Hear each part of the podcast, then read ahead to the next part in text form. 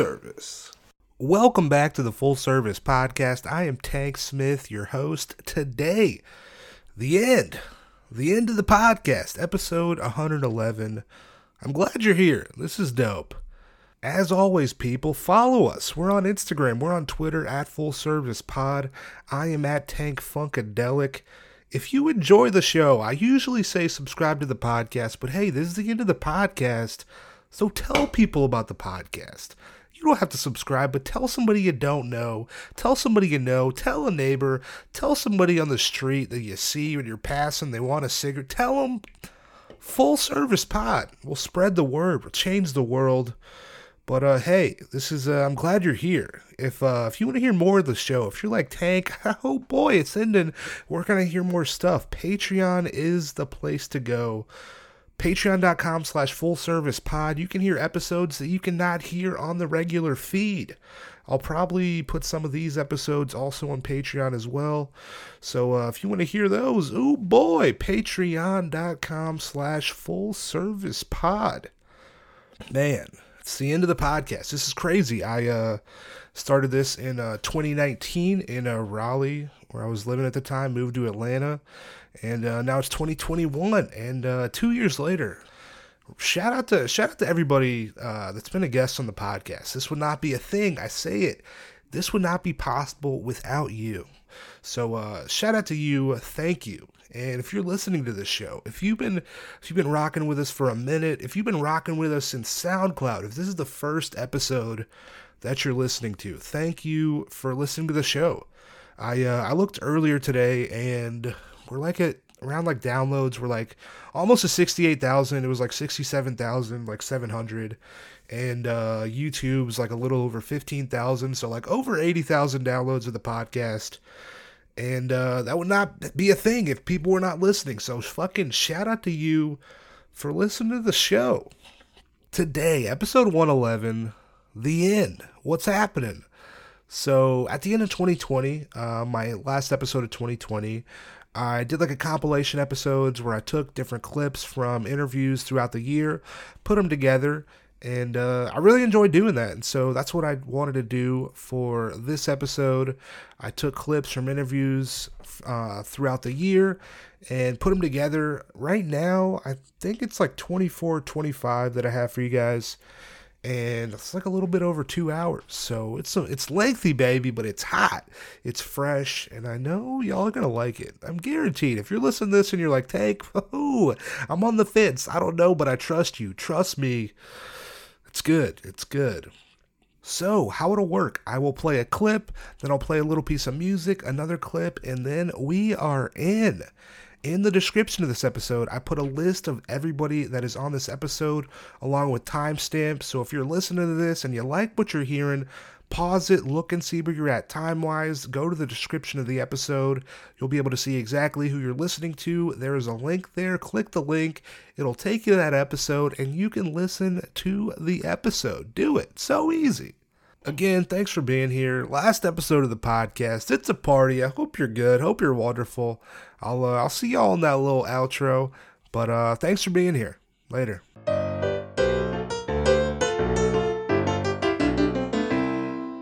My dad had a part-time security position off of Fulton Industrial. Okay.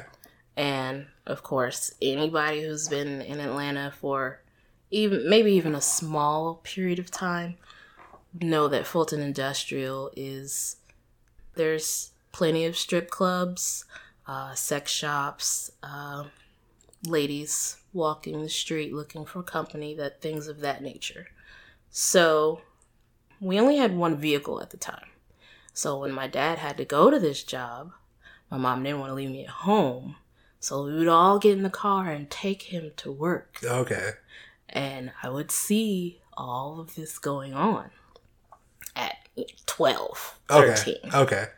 So when it came time for me to graduate high school, and I was in a position where I wanted to move out of the house, but I didn't necessarily have the income to sustain myself, that was the first thing that popped up in my head. Oh, I can go over here and try and get a job in so and so's club. Okay. And that's exactly what happened.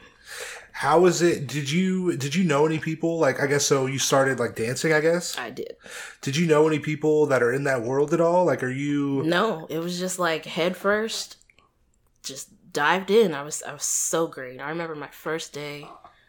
I actually the interview when I talked when I talked to the house mom. She looked at me and she was like, "Are you sure you want to do this?" She was like, "You don't you don't seem like the type of girl that you know is ready for this. Like, Yeah. you you you need to have basically she was telling me I needed to have some type of backbone. Okay. and, I, I admittedly I surely did not, but I was educated and hipped very quickly. Okay. So I talked her into it, got hired, and I remember my first day. It was on day shift. She put me on day shift. I walked out on the floor and I got a guy wave me over. I walked over and he was like, I want you to give me a dance on the next song. So the song that was playing was in the middle. It went off and I got up to dance for him, but I didn't take anything off. Okay. And the manager was walking around. He was like, "You, you know, you, you gotta, you gotta take all that off." Had you been to a strip club before? no, This is okay. this is literally. I literally started dancing. It may not have even been a week after my 18th birthday. oh, so you're like just newly 18. Yeah, newly 18. Oh shit. I knew nothing. All I, all I had on my mind was, I need some money. Yeah. Straight up. Did you have any kind of idea, like even like going into the strip club of like what that would be like at all, or are you just No. like solely Not at all. mind blank? I'm gonna do this. Yep. Let's do it. See what Mhm. happens. Yep. That's amazing. and I mean it. Woo, yeah, Do you feel like I feel like there had to have been like a learning curve or like a waiver period? definitely. What was that like? What was that like? I mean it. It was it was heavy, from guys whipping stuff out on you while you're turned around, um, girls getting in fights and cutting each other, Yeah. and Like- drugs. Did was anybody there? Like I guess at the beginning, is anybody kind of like helping you out? Like, does anybody say like, okay, she's new, let me help her out? Like, are you you? No. There's none of that. Like, there's No, it's like not where I was. you're just like on, you're on your own Yeah. doing this. Because it was it's basically competition.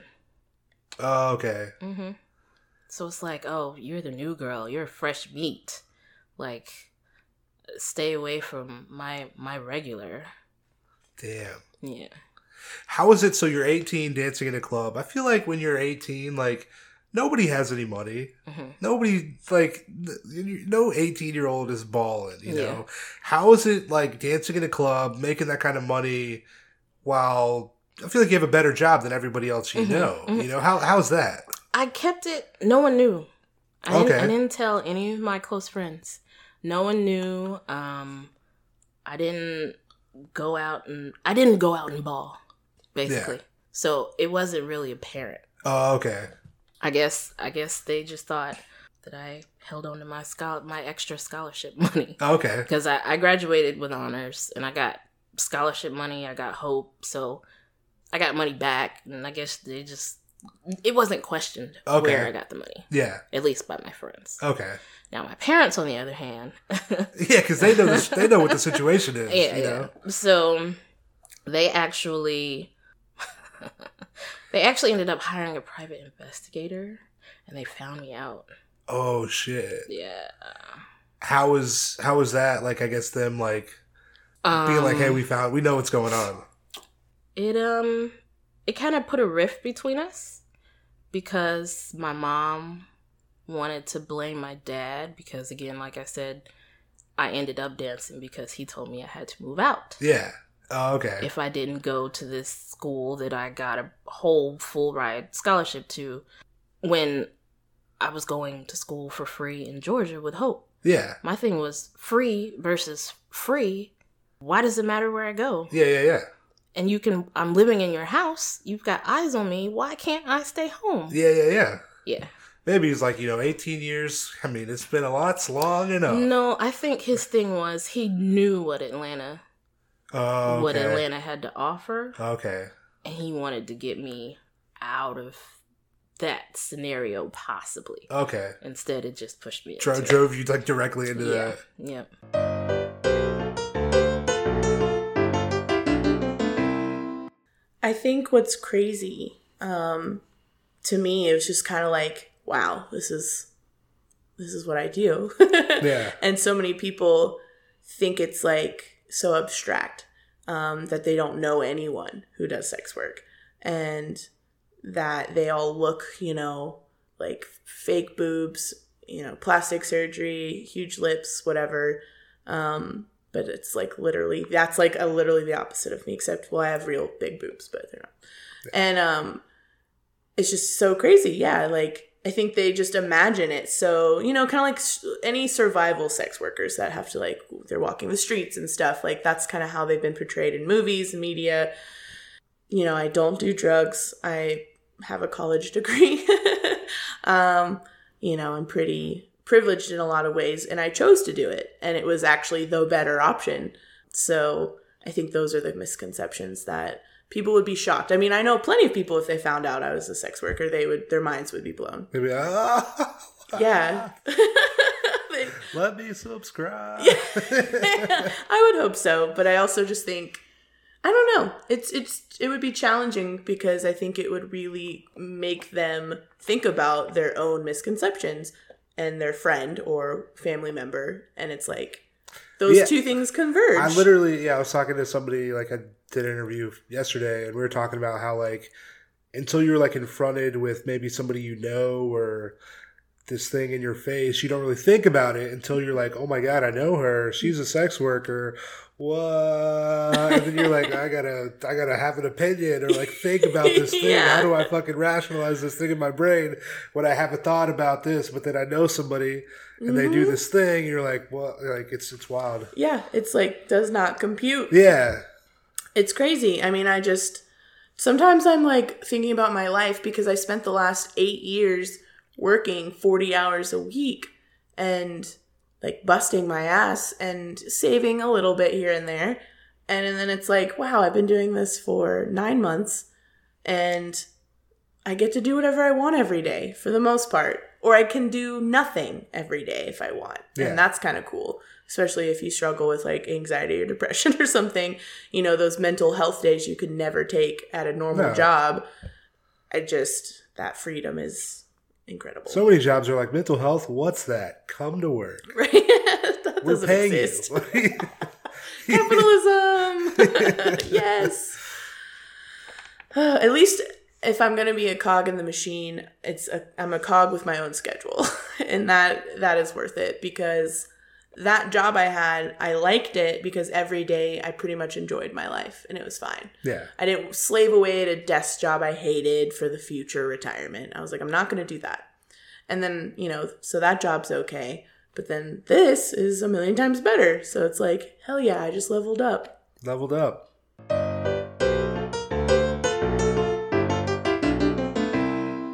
Yeah, so it was actually a very uh, pivotal moment. I was browsing through Pornhub and there was this pop up that came up, and it was a cam girl sitting on her bed, and she started talking like she was in her live chat. And she was talking about how much she loved her job and how much freedom it allowed her. And she was just absolutely gushing over her job. I was like, cool, I can do that.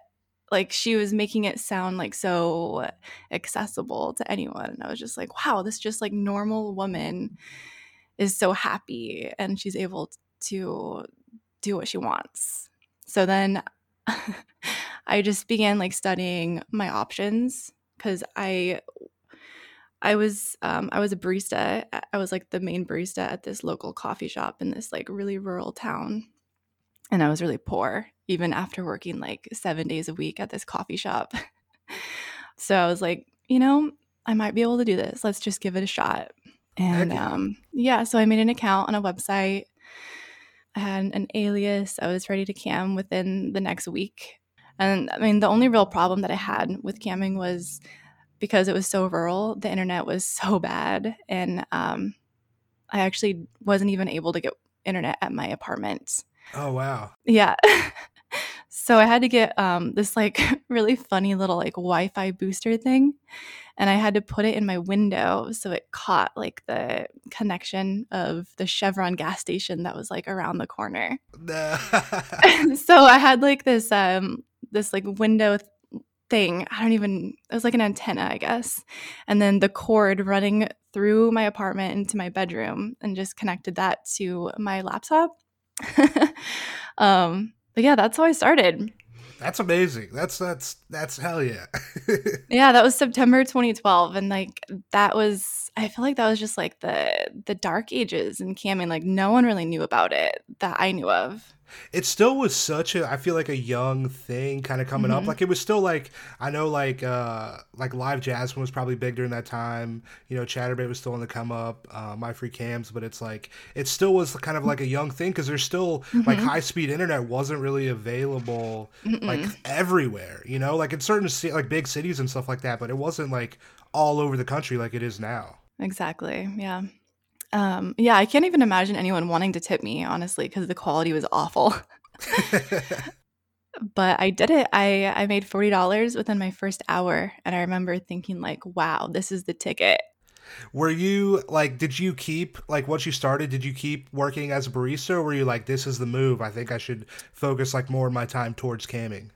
Well, I I kept um, on as a barista, but then the the um, coffee shop actually closed, so I was laid off um, a couple months later. I think like four months later.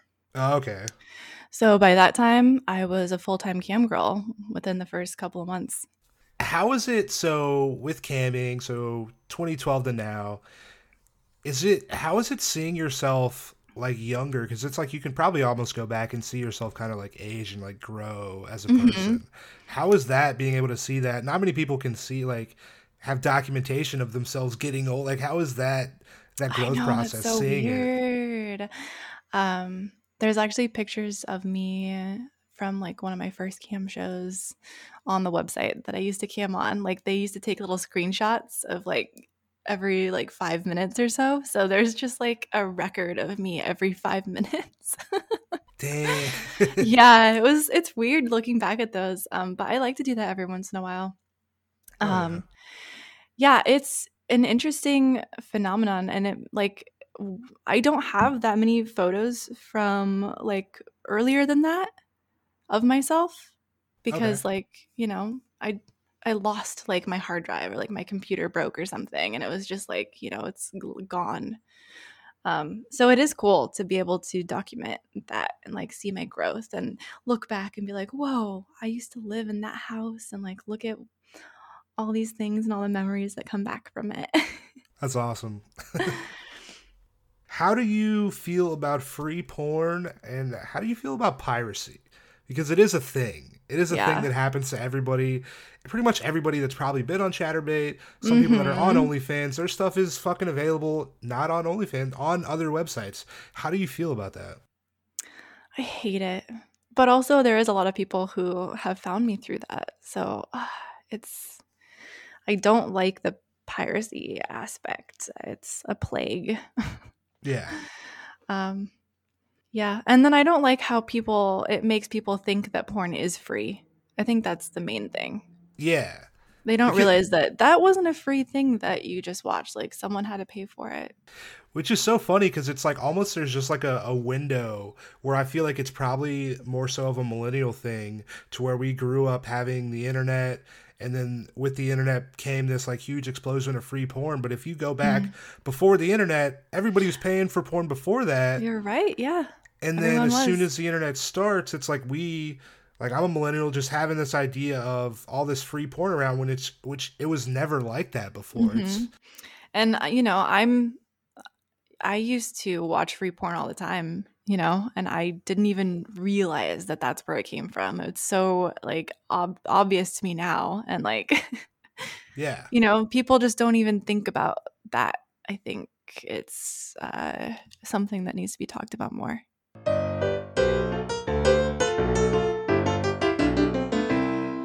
It's so funny like uh this is it's crazy like this is the i think this is like the hotel where we recorded the last the last interview. Oh my god, this is this is exactly the same place, except the AC was a lot louder. Yeah, because it is.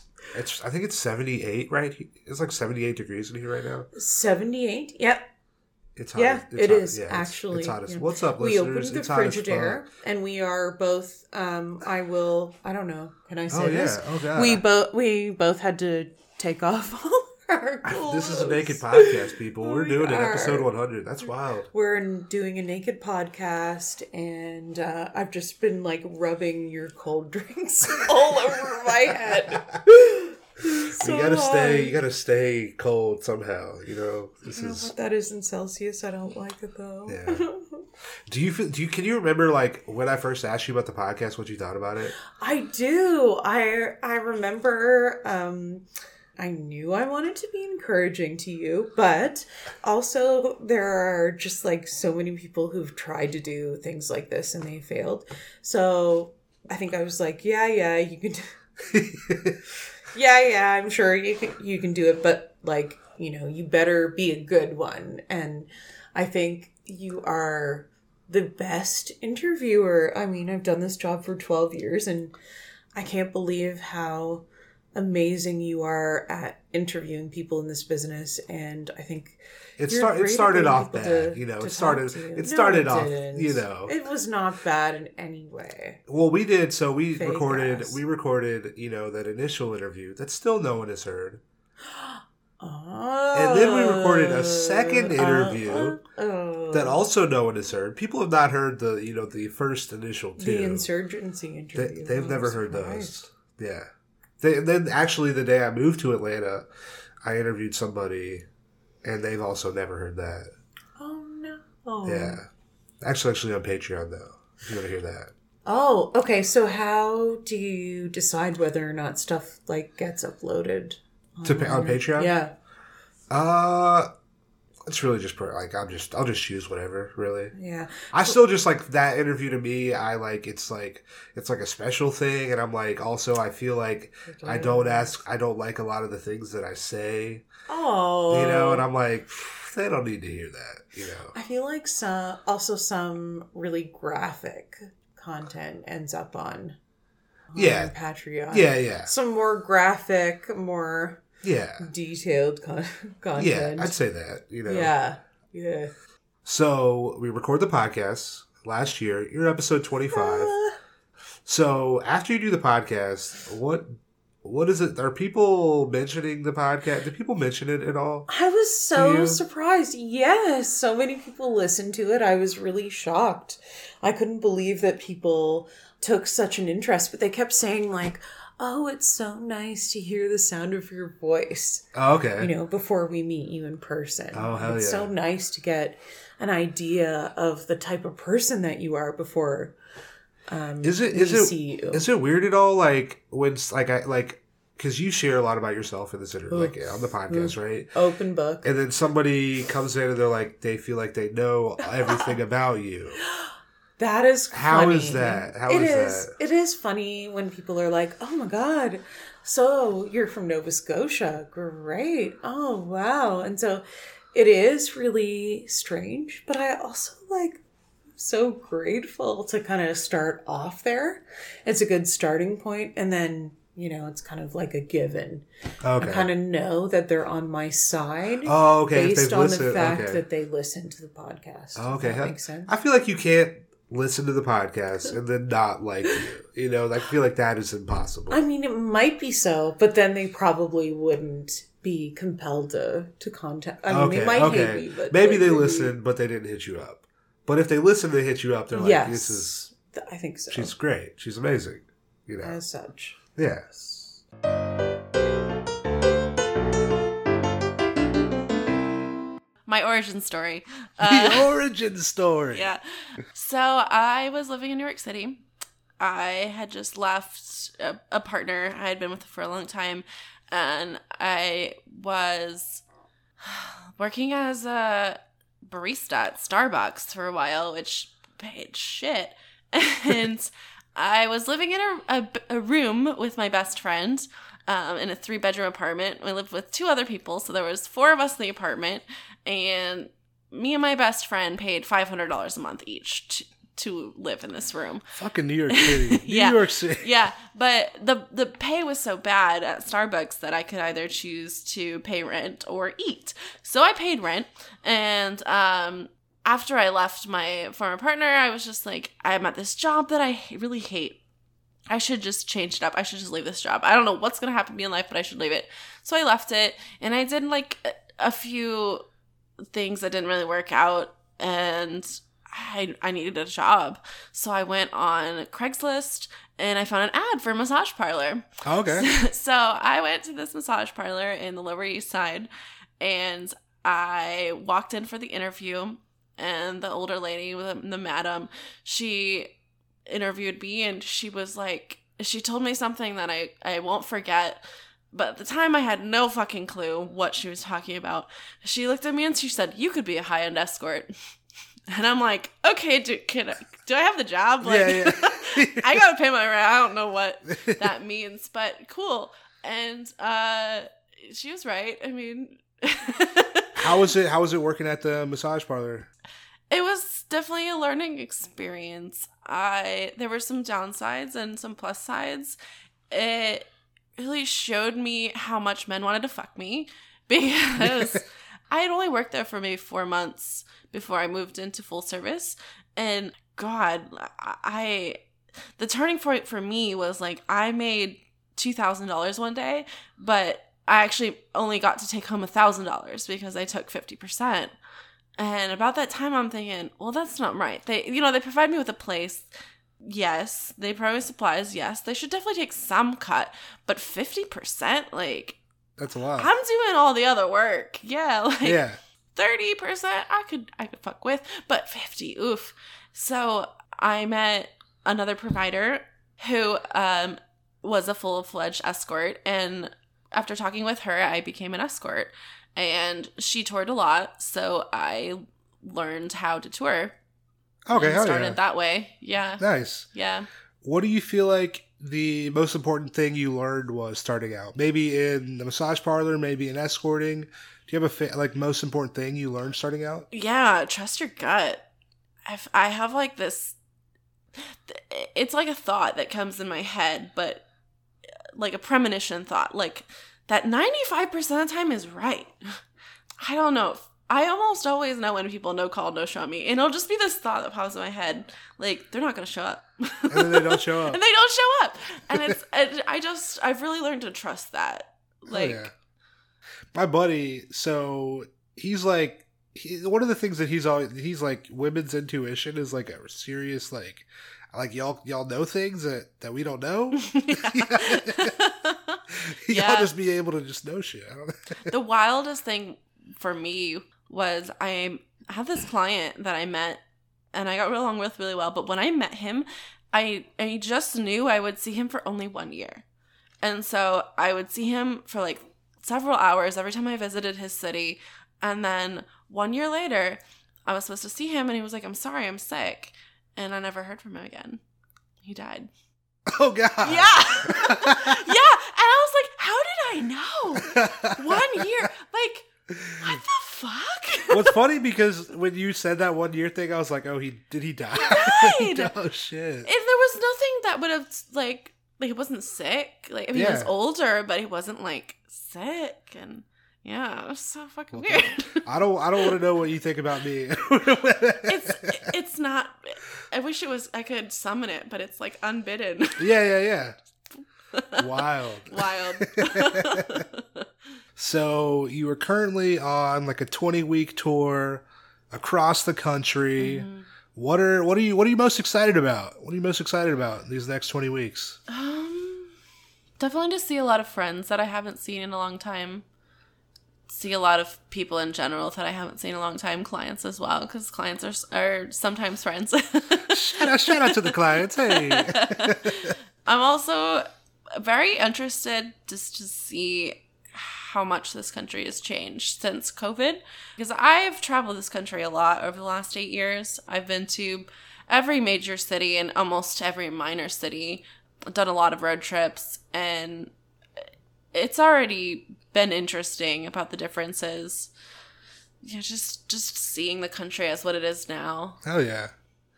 What kind of like I feel like that has to be like a like 20 weeks I feel like is a pretty serious like undertaking.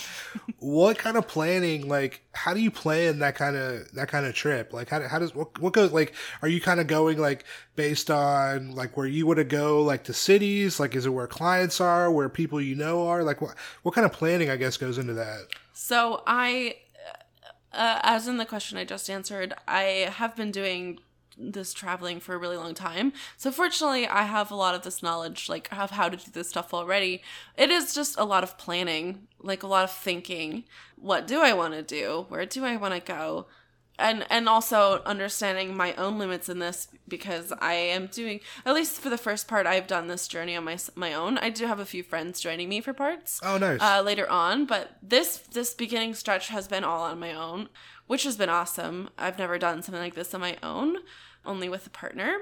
But because I have been to all these places, well, most all of these places, I am going to a few new places in the middle of nowhere. So hell yeah, uh, the, the, middle of the nowhere gets Clover. Hell yeah, yeah, it's gonna be exciting. I'm like Montana, and Ooh, nice. yeah, yeah, I have been to Montana once about seven years ago, and I'm been dreaming of going back. So I'm really excited to see it again. Um, it's beautiful land. Are you going to Yellowstone? I don't know, maybe it's gonna be crazy busy this summer camping. Yeah. I've heard. So. Oh shit! Oh man. I don't know. I'm sure with COVID over, people are like, "We we're going to Yellowstone." Yeah, a lot of places are booked out for the summer already. Yeah. So yeah, we'll see. Hopefully, but we'll see. Fuck yeah. Um, to plan for this, I I pretty much just like look at a map and I go, okay, where do I want to go? How long is the d- distance going to be between each city? How long can I feasibly drive per day? Do I need to stop in the middle? Can I make it the whole way? Um, if I do need to stop, is there somewhere else, like a city that I can go to or that I want to go to? Also, I've been able to be pretty flexible with this, which is nice. So I got to stay in Denver for a few days because I wasn't feeling so well. Yeah, and I like the flexibility. That wasn't a part of the question, but no, I mean that has to be nice. We're like, it's like it's not so rigid. You're like just yeah. doing like, hey, we're just out yeah. here fucking traveling. We'll see what the fuck happens, but you just know where you're kind of going. But I'm sure that flexibility is nice. And it's nice because I don't have to pay rent, so it doesn't matter like when I get back. yeah, yeah. Hell yeah, free out here. Yeah. That's nice. Yeah.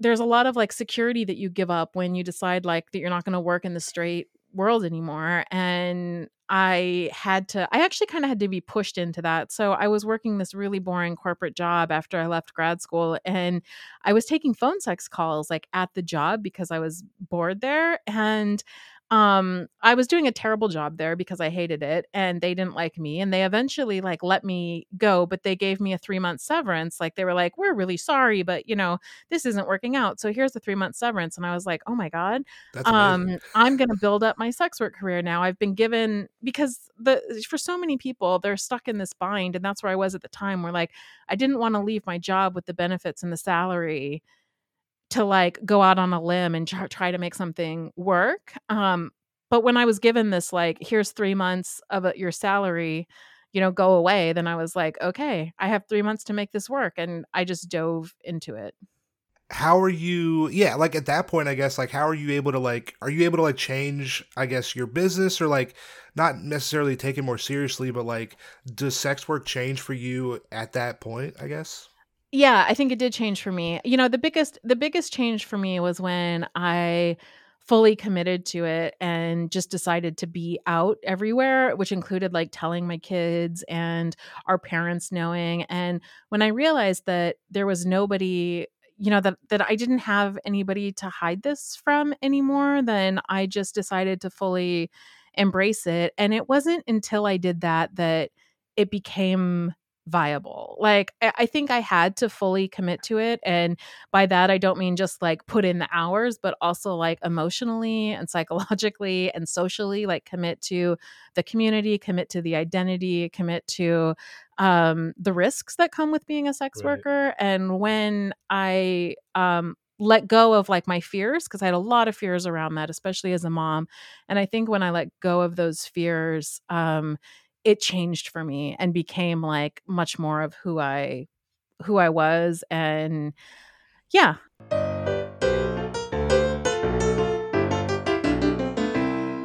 And on the yes no list is wrestling. Okay. And the dungeon had wrestling mats and a room that, you know, the wrestling happens in. It wasn't specifically for wrestling, but it was just like the room that was big enough for the mats. yeah. Um, And when I did my yes no list when I was starting out, I was like, nah, I don't really. I said no, uh, no, Yeah. not interested. But when I was training, um, there was another mistress on shift who had a wrestling session coming up, and she offered. She said, "Do you want to do a walk on to my wrestling session?" yeah. um, are you going to be offering wrestling? And I said, you know, I originally thought that no, I'm not going to offer it. But you know what? I want to see what it's about. Sign me in, like sign me up. I'll do a walk on for your, you know, wrestling session coming up.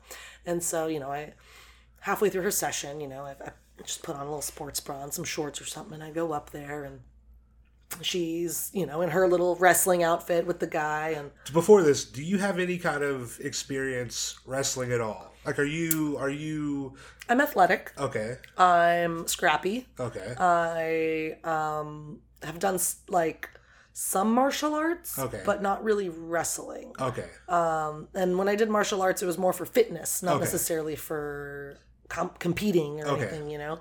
Um, Sweet. But I am scrappy. That's. so I feel like that's probably. that I feel like huge- that's better than, factor, than yeah, you know? exactly. So it's like even though I when I initially saw wrestling on the yes no list and I was like kind of averse to it, like I wouldn't necessarily like back down from Yeah. a real life wrestling match. I don't know, Yeah. but I I'm scrappy. Um so anyway, I go up and for for the wrestling walk on and um, I get in there and this dude is like definitely heavier than me, you know, and um and the other mistress was just like, "All right, like take him out, Blythe." and he's like, you know, he's he's, He's there. like, you think you could take me? yeah, yeah, he's there. He's like definitely underestimating me, you Okay, know, and okay. and thinks that it's just going to be more playful. Okay. But as soon as it was time to go, I just like took him out and I just like it's like I saw red, like I could not stop and like the my internal monologue was just like you are not losing. Like you are like this is Oh God. so I was like, maybe this is for me, you know, like Yeah. because that was just like my immediate response was like, no way, I'm I'm gonna lose this wrestling. But I feel like anybody, like if I'm booking a wrestling thing, I'm like, I feel like I want you to try to win. You Yeah. know, I don't want. I don't want. You know, I want Right. 100. percent yeah, yeah, that's the. I mean, the fetish of it is mostly guys who are um, submissive and enjoy being overpowered. I'm about to get pinned, and it's gonna be Um, Yes, great. know? um, who enjoy being choked, who enjoy being, you know, um, squeezed. So nice wrap the legs around, hit it with the, Yep, the cross. Oh yeah. um, and and some of the wrestling guys are actual fighters too, Okay. and they train, and they um, and and, and like I'll see really big guys too who are actually just just really want me to choke them with my feet. These big buff guys, and secretly they just they just want feet in their face, um, which is so adorable to me. I think you know, and um, and so they'll actually show me moves in the session and Oh, show me how to kick their ass better. Ooh, that's good. I know that's like such a win-win-win. Yeah.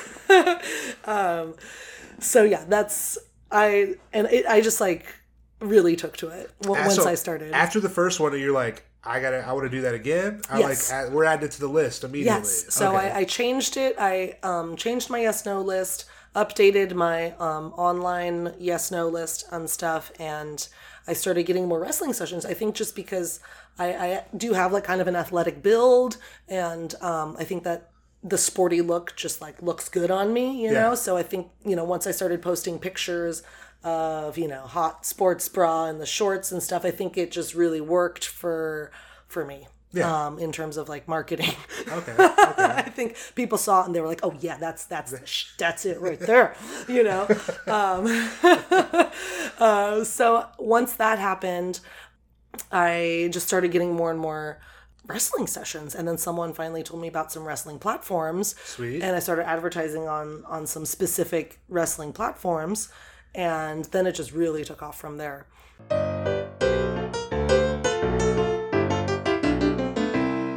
Do you feel like people like? Did anybody help you along the way starting out? Or are you like completely by yourself so doing totally this? by myself because the thing is now now the girls have the girls have such such a huge resource in reddit in reddit communities in online communities that is the truth when i was coming up people used to say the game is sold not told But, ah! and people used to hold that shit to their fucking chest I And- interviewed. That's so. I interviewed somebody. It's has a couple, true. She fucking said that It- same thing. The industry has changed. It's true. People used to have to work really hard. You used to have to pull it out of people, beg, and do all this stuff to try to find anything. And people wouldn't tell you. You either worked very closely under someone who managed you and you just stole all of their shit, everything that they did, and just jumped ship for yourself and worked independently, and they would be super mad about it. Yeah. Or you just learned through trial and error, which is like, I guess, how I learned how to do things was like a combination of both okay. um there are girls now who it's kind of crazy that they even have this amazing resource um but it's like and then the community is amazing too because people i've seen people try to fucking monetize this shit in the past.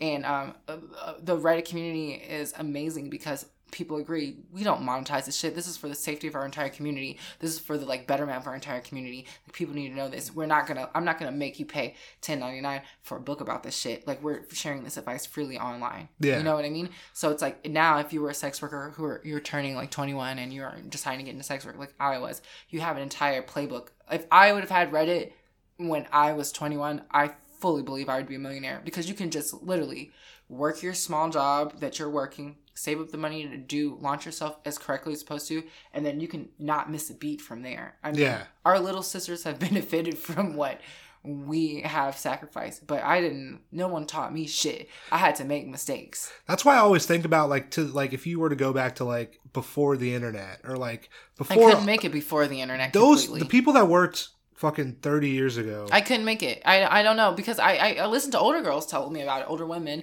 or older people, and they're like, they, people didn't even know what they were getting. They would just be like, hey, can I have a blonde, a 5'10 blonde, or like a blonde, like a taller blonde? You didn't know. You truly didn't know. Yeah. Even for the consumer, you didn't know what you were getting, and the girls didn't know what they were getting. Um, but then also the girls didn't, the internet truly, when the internet, when people, tech smartphones really are what did it yeah. when everyone had a smartphone in their hand, it made it feasible to market yourself and brand yourself and do your Backpage. Really is what happened.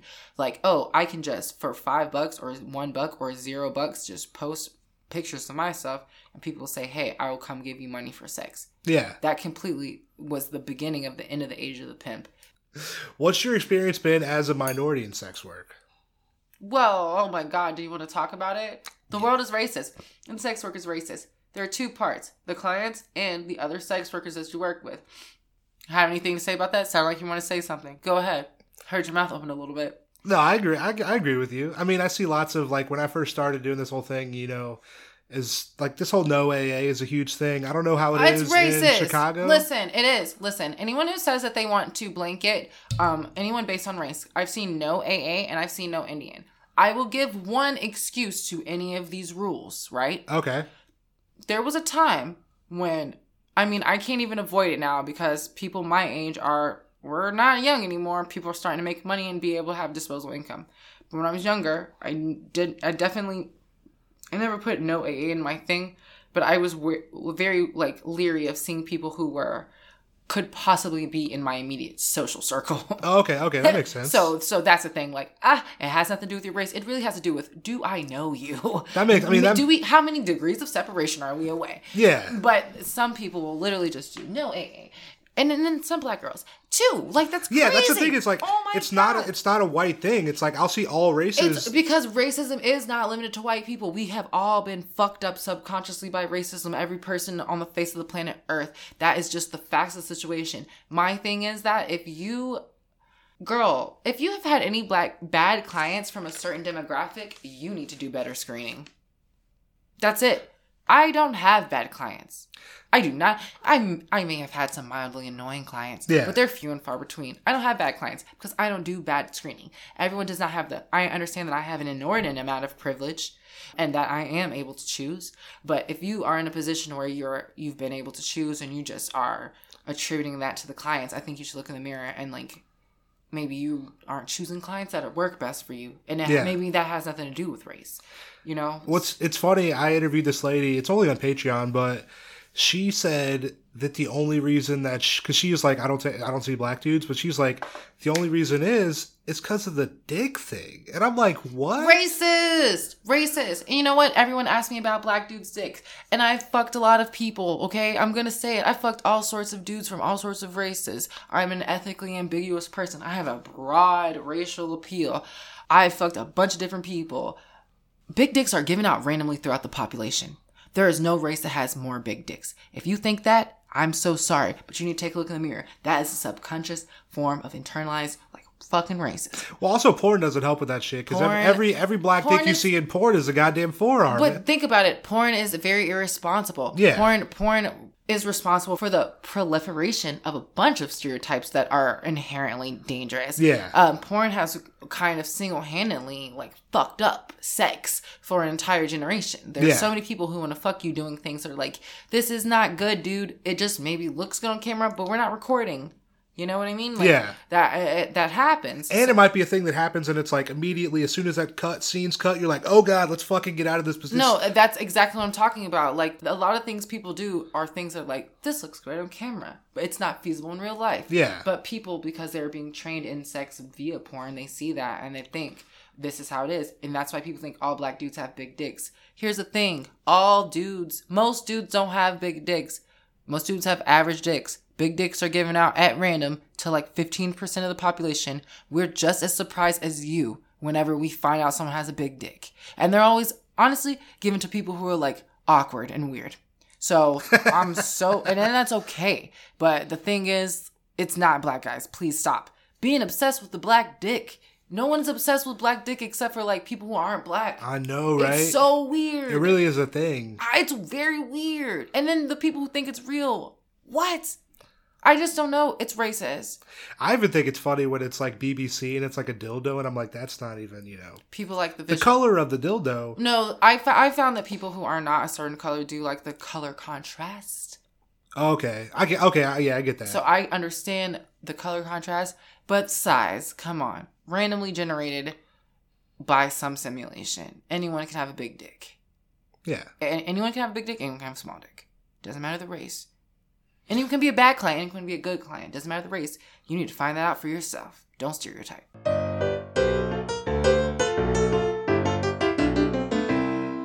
how is it so being trans, right, and having to like, I guess, like hyper feminize yourself, right? Hmm. I I guess I'd think of like Elliot Page, you uh-huh. know, in terms of acting, where like he has to. I don't know if he's playing female roles at all, but like I think still in in in the superhero show. I don't remember what it's called. I've never like seen X Men or something, maybe. Uh, uh, I think the Umbrella Academy. I think. Oh, okay. Oh, is. yeah, yeah, Yeah, he's he's, in in that. Um, and he plays. Uh, had been playing a female character in that, and last I heard, he was still slated to keep playing as that character. But that, yeah, How is how is I guess how how is that? I guess to where it caused a lot of dysphoria. It caused a, a, a sort of like a canyon formed in me, and it was just like there's me here, and there's kind of me over here, but I don't quite recognize kind of me. So it just became like I would come back from a session or from having had a date and like go to take my makeup off and just have to look at myself in the mirror and be like what are you doing like Yeah. it just it felt it didn't feel not to the degree of like a, having a costume on but it, it felt like it felt like i had to be two people constantly Yeah. which is a struggle that i didn't anticipate or really experience up to that point because like obviously you you you you don't have you don't use your real name you know you make up stories about where you work or who your friends are and you know maybe you don't say you have partners because people get insecure about that so you you do have to create a second second persona to a degree but that i felt like there were just there had i had to be two separate places and two different people at once. And it became really exhausting to do that. But then i did briefly try to be out as trans through my work and that went terrible. So i was like okay well i can't do this because there's def- there's a market for sure. Like there are absolutely trans sex workers. There's a, there's a lot of trans sex workers but that they absolutely deal with more abuse, they deal with more violence, and it's just a lot more like you just have to fight for pennies. You know, Yeah. people sort of people view you being trans openly as as like a like a like a sexual disadvantage. Sort of like, well, you're not as appealing as some of the other providers I've seen. So like, I'm gonna lowball you. I'm gonna I'm gonna toss you around for scraps, basically. Just like you know, shake the last little bit of fight out in you, and then get you to undersell yourself, and then like it's just it gets it gets really tiring. Yeah. I was just like, okay, I, I don't think I can survive like this. So What uh why'd you leave sex work? How what was the exit? What's the exit look like?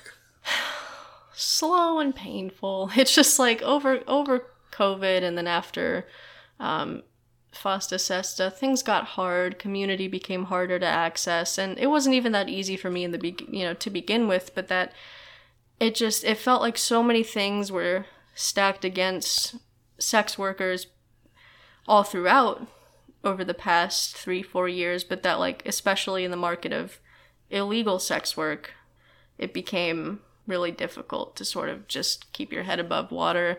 And there'd be periods of, like, I, I made just before, in January, January of this, this year, uh, in one month, I think I made like $1,700 in cash within the span of like three weeks and then not a dime since. So it's just like it, it was too sporadic for me to because like I had been sustaining myself with sex work as my primary income up to this point and it got to a point where I could no longer do that and I'm like well if I can no longer do that I don't know what to do because this is what I've been doing since I was 18 and I have changed so much since then and like I just don't know what I what am I going to do so I had like a panic and a freak out moment and then I would just like I just just get a corporate job just go back get a square job make money support yourself and then have some time to rest and think. Like you can't be constantly broke and struggling and also trying to get your life together. So Yeah. I just I did that. and it was like it's it's been it sucks. It sucks having a schedule now cuz like yeah. I I feel like a lot of sex workers can relate who've exited the industry and who are still in it. Like you get hooked on the chaos. You definitely get you love the high highs and you hate the low lows, but that like it's the constant up and down, don't know what's gonna happen today. It's like it's exciting, you Yeah. know? Nerve wracking, but exciting. But that kind of activity doesn't lend itself to having an addictive personality and trying to steer away from that and like lean into my responsible side. So I do miss it. I miss a lot of aspects of it, good and bad, but that like I needed to take a while to just be regular and have a dog and get a job and have a sleeping schedule and Yeah. like you know make money like a regular person. Like I need to be regular for a while.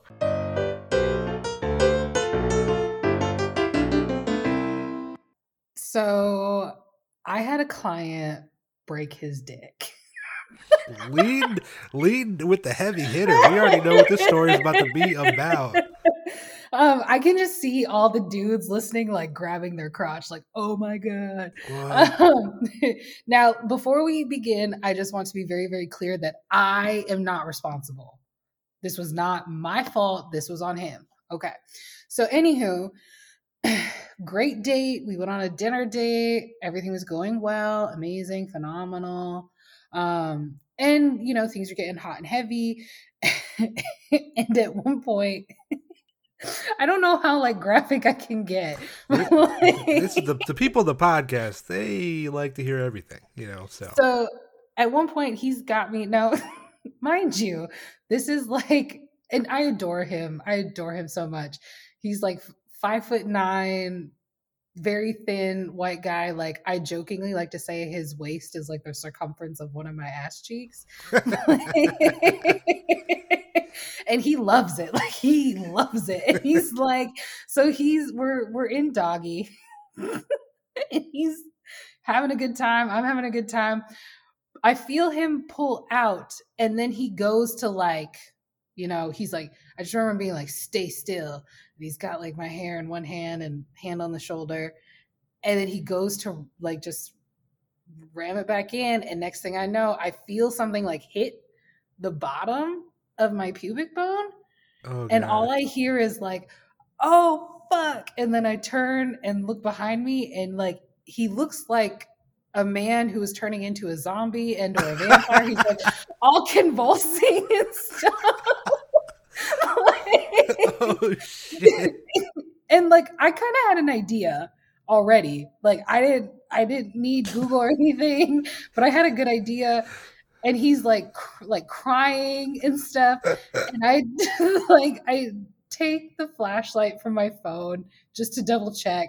And I'm like, oh my God, I now know why they use the eggplant emoji because that shit went from like zero to 100 real quick. Oh, and I was like, and mind you, he's giving me permission to share this story, but um, I'm going to give him a fake name. I was like, Todd, because that's the name I use for like everyone. Um, I was like, Todd, we totally need to get you to the hospital. He's like, no, no, everything will be fine. I was like, dude, you broke your dick. If we don't get you to the hospital and they don't treat this within 24 hours, you could have scar tissue. Your dick could be totally like pointing the wrong direction. You could never have kids. Like it's a big deal. And he's like, okay, okay, okay. So it's like 1.30 in the morning. and I drive him to the ER. I go and park and go into the ER, knowing full well we're in the middle of the pandemic and they're probably not going to let me in. They don't. Um, but luckily he's single, single client, so he had that. That would have that would have been ooh. right. Yeah, right. Um, and so lo and behold, the urologist comes in. They're like, "Yeah, dude, you have to have surgery." So he that was at like three o'clock in the morning when they told him that he was in surgery by 5 a.m out by 7.30 in the morning What? yeah and like i googled how they do that surgery gentlemen don't google it if you ain't ready for that like it's pretty intense and like because i'm a nice person i was like look holler if you need anything whatsoever. I'll come pick you up. I'll do that whole whatever. And so like i had someone come take me like i got an uber and i took like got their keys took their car like back to their place and then like picked them up and yeah i just super nice that day like got them back at home and like because they were too embarrassed to tell anybody and all that jazz and like got them set up got them groceries and like got That's- them good to go That's Yeah. sweet. That's sweet. and he they were like bro you have a six week recovery so he booked me for like two weeks after his recovery is over so i'll probably see him like next month or june okay, so this is still ongoing. This is this is recent. Like he's i think he's in the last week or two of his healing. Okay, because I was about to be like, "How's the dick now?" But i mean we're gonna i'm not gonna lie. I asked him to send me a photo. It looks 10 times better.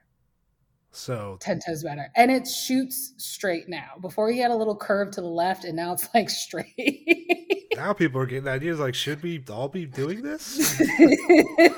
I mean, if you have health insurance and you can afford it, why not fall? Take fall on it? You know? Oh my god! But Make I just want to be very clear. This was not my fault. I stayed still, like I was told to do. Yeah. This is doggy. How is that? How would it be? I mean, maybe if you're really backing it up hard, but this guy fucking pulled out and went fucking full throttle, bro. Yeah. So I mean, I don't think anyone else had that on their bingo card for 2021. So I officially win whatever there is to win. Add that trophy to the shelf. Dick breaker. That's wonderful. it was so funny because I asked him. I said, "Todd, can I can I tell my friends about this?" And he's like, "I don't give a shit." And so I told one of my friends, and she took one of my photos and then put like mother or like mother of hearts slayer of penises like, as a caption over it and i was like oh my god i can't stand any of y'all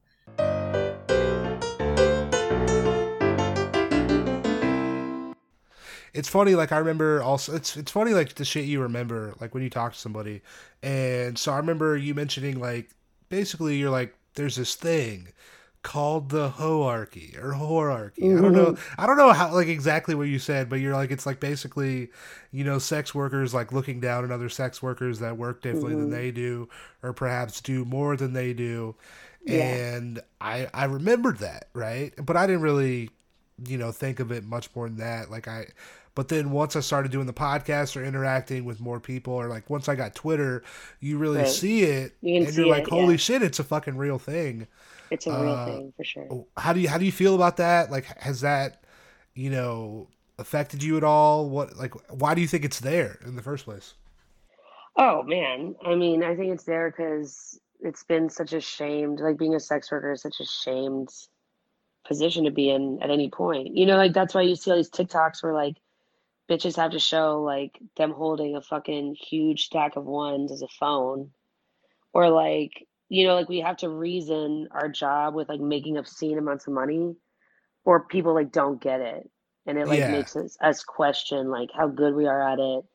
Like like it's such a bad job that you need like you have to make so much money. And i kind of hate that because i'm like see that's bullshit though. Because like you do make good money sure. You're working very very hard. Like i'm i'm pretty sure most times it like evens the fuck out with the amount of work you're putting in but um sometimes you don't make like 1200 1500 1800 dollars and you don't make it every fucking night anywhere like whenever a bitch opens with that i'm like you are fucking toxic in this room right now whenever I hear, oh, I went to so and so and I made two hundred thousand dollars a night every night, don't fucking talk to me. Yeah, Absolutely not. Because even if you were there for like a three day weekend, you made two grand every night. Okay, I get it. You average six grand a week. Like there's a fucking difference. You know what I mean? yeah, And so new girls hear this shit, and so then they start to think like, oh fuck, um, you know, everyone already like hates me anyway, and if I'm not making twelve hundred, fifteen hundred, eighteen hundred dollars a night, like these other girls are saying they are, then I'm shit at this. I'm not sexy, and then like it gets so much easier to fit into that stereotype of like the fucked up stripper who's wasted or who's on you know what I mean? Like it's so Yeah. much it gets it's like all one big fucking circle.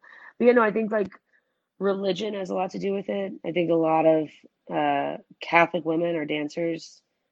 Uh, a lot of women who like have some sort of faith in something or uh dancers. Like it doesn't I which surprised me. I would think it wouldn't kind of go hand in hand with sex work.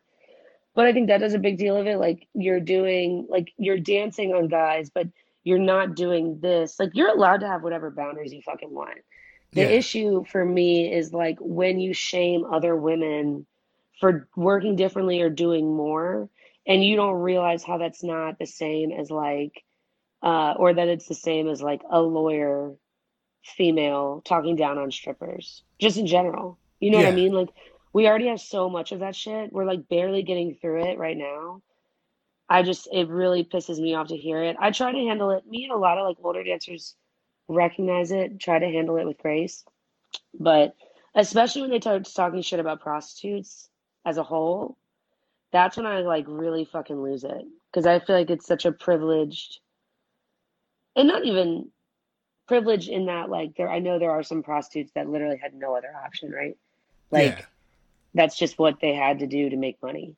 They didn't necessarily want to do it and they had to cross their boundaries in order to make this cash. So for you to be like this 22 year old white girl, and it's always only from white women, also only, only white women, 110%, young white women.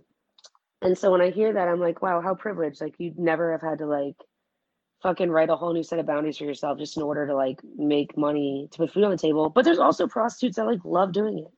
oh you know yeah, what I mean? Like, there also is just, like, people, like, I feel like you have to fit in this category of, like, being super sad or, like, in this super stressed situation. Like, I had money in the bank when I became a dancer. I just wanted to fucking do it. You know, like, yeah, it's not always this like terrible situation but i do think that when the terrible situations are a reality a lot of it has to deal with like the fucking pressure that gets put and the shame that gets put on sex workers in general. So i think it's just them not knowing but good well enough. I think it's like a red flag that they might need some help later on. I think it's like something to watch because that shit is like the shit that'll get you fired or fucking arrested. Oh, like some yeah. bitches are like real snitches out here you know? Like oh shit, for real, yeah. So you've got to be like really cautious with bitches like that. But yeah, it sucks. I think it's and it's so so rampant. And if and like how dare how dare we as like we're like in this fucking brick and mortar building of like money where we just get to come and dance in a safe place with security guards and all this shit. Like, you think any of this would exist without fucking prostitutes? you know what I mean? Like, no. Like, how dare you? You wouldn't be in a safe space to be able to make money for your family in the way that you do without them. 100%. So just shut the fuck up. None of your fucking business. You don't want to be a prostitute, go outside and don't be one. yeah. Like, well, like this that's about it. heaping shame on people that do that's like, what are you doing? Like, But I mean, people who do that though feel shamed. So I get it. Like that's why it's kind of like I just sit back, I keep my space, I don't work with them, and I just kind of make sure that they're gonna be all right too. Because a lot of times when you have these like really really strict morals, those are the girls, or like not strict morals, but like these ideas without a whole lot of experience. That shit can fuck you up. Like you can make some really bad decisions very quickly on that train of thought. So I think it's also just like watching out for girls too. Like I've definitely like pulled a girl, like sat at a table with a new girl and had some guy who like you totally knew. Like this guy, one guy in particular, totally knew the game. He was like in like a gray sweatsuit. He's from Miami, like gold chains. He was like 55, 56. He was just, you know, a piece of fucking garbage. And he looked at me and he was like, he had been talking to this girl for a while. I got on stage, he tipped me, I sat with him he looked at me he was like see um i still kind of like her more though because for you i'd have to pay you a thousand but for her i'd only have to pay like four hundred dollars yeah. and not have to wear a condom like that's what he just said to me like right when i sat down Damn. and i looked at this girl and i was like yo come on we should like like it was like no reaction whatsoever i was just like you like i knew this girl in particular had just gotten hired i had talked to her but like she was not ready for this particular type of customer you know what i mean Yeah. so I was like, we're getting the fuck. Like, I just like literally was like, come on, let's go. so there's definitely been like situations where like I can see it's like, oh fuck, like this girl is in way over her head. And I've like saved some of the some of the assholes that have those opinions, but and they end up usually coming around, and everybody ends up usually like coming to be like minded eventually. But yeah, it's like a it's like a sickness in the sex industry, especially when you're new, especially when you dance, because it's just like you just take it for granted. You don't even think about the origins of it, how it started, like what actually it means to be a sex worker, you know? Yeah.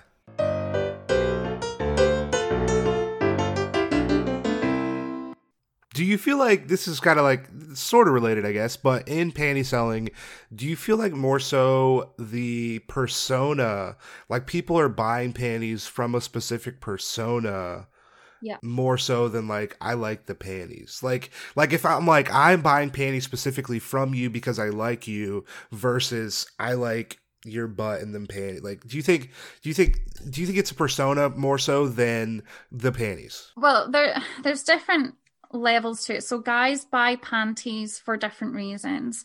I'd say that, you know, there's there's buyers that want to wear the panties, right? And then there's buyers that want to sniff the panties and use them in their, you know, alone time, right?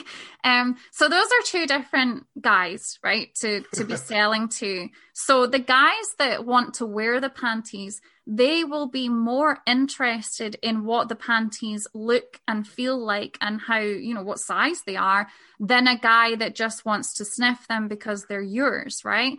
So that's what I try and, and teach sellers. It's like guys aren't buying panties, right? It's not about the panties because you could just buy women's panties on Amazon, right? Or something like that. They're buying them because they're your panties. And so your job is not to sell the panties, it's to sell you, right? It's to sell you in a way that buyers make an intimate connection with you that makes them know, like, and trust you, and therefore want to enjoy a sensory experience that, you know, came from you, right? That's what this whole thing is about. So, yeah, I see sellers like try and sell the panties themselves and they're like oh it's a size this and it's this color and i'm like no that's that's not it that's not what is ultimately going to make the connection the connection and the sale is being made on an emotional and you know sexual sort of connection between the two of you. But you know there's um there's vending machines allegedly. I mean that's the urban legend isn't it? There's vending machines in Japan where gentlemen can purchase and it's like meant to be you know schoolgirl panties or, or or women of age but you know like young things right? Um and so, you know, there's an argument there like that they're purchasing them through a vending machine. They don't know who they're coming from, but in their mind, they will create a story that accompanies those panties. But yeah, I can't see that really kicking off over here. Like, that's definitely a Japanese thing, I think. But yeah, it's all about you.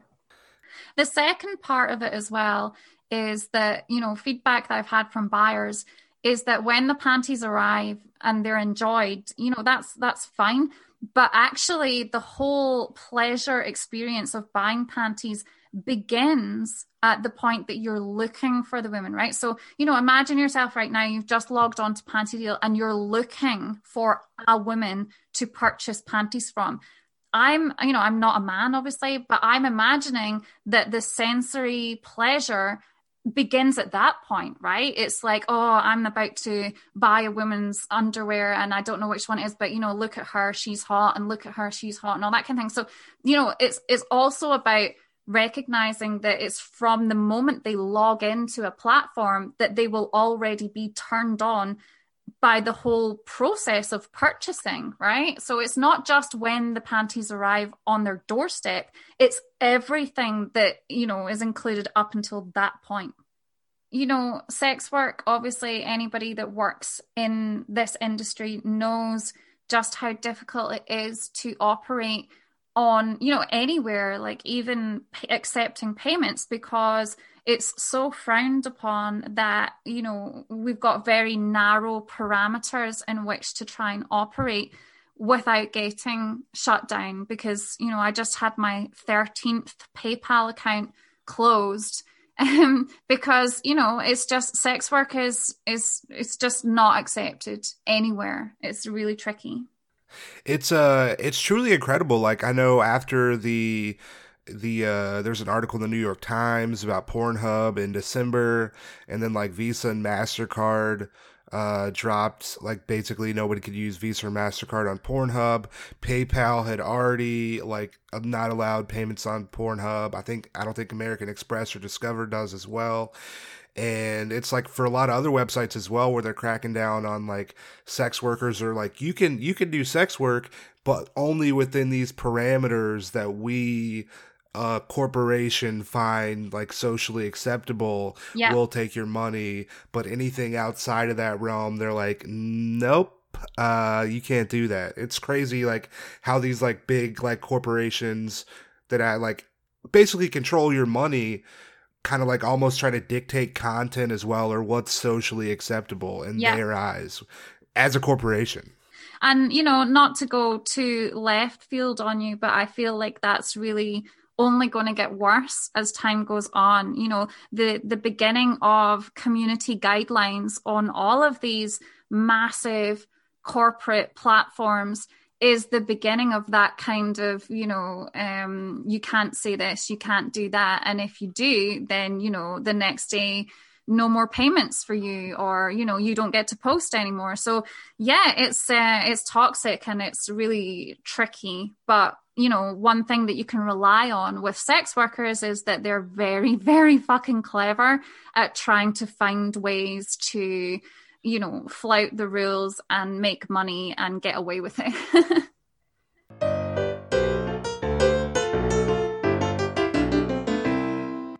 Honestly, you're probably gonna get the most honest answer by me saying that, like, I started before I was 18. okay Yeah, um, I basically would trade, like, blowjobs for, like, rides and shit.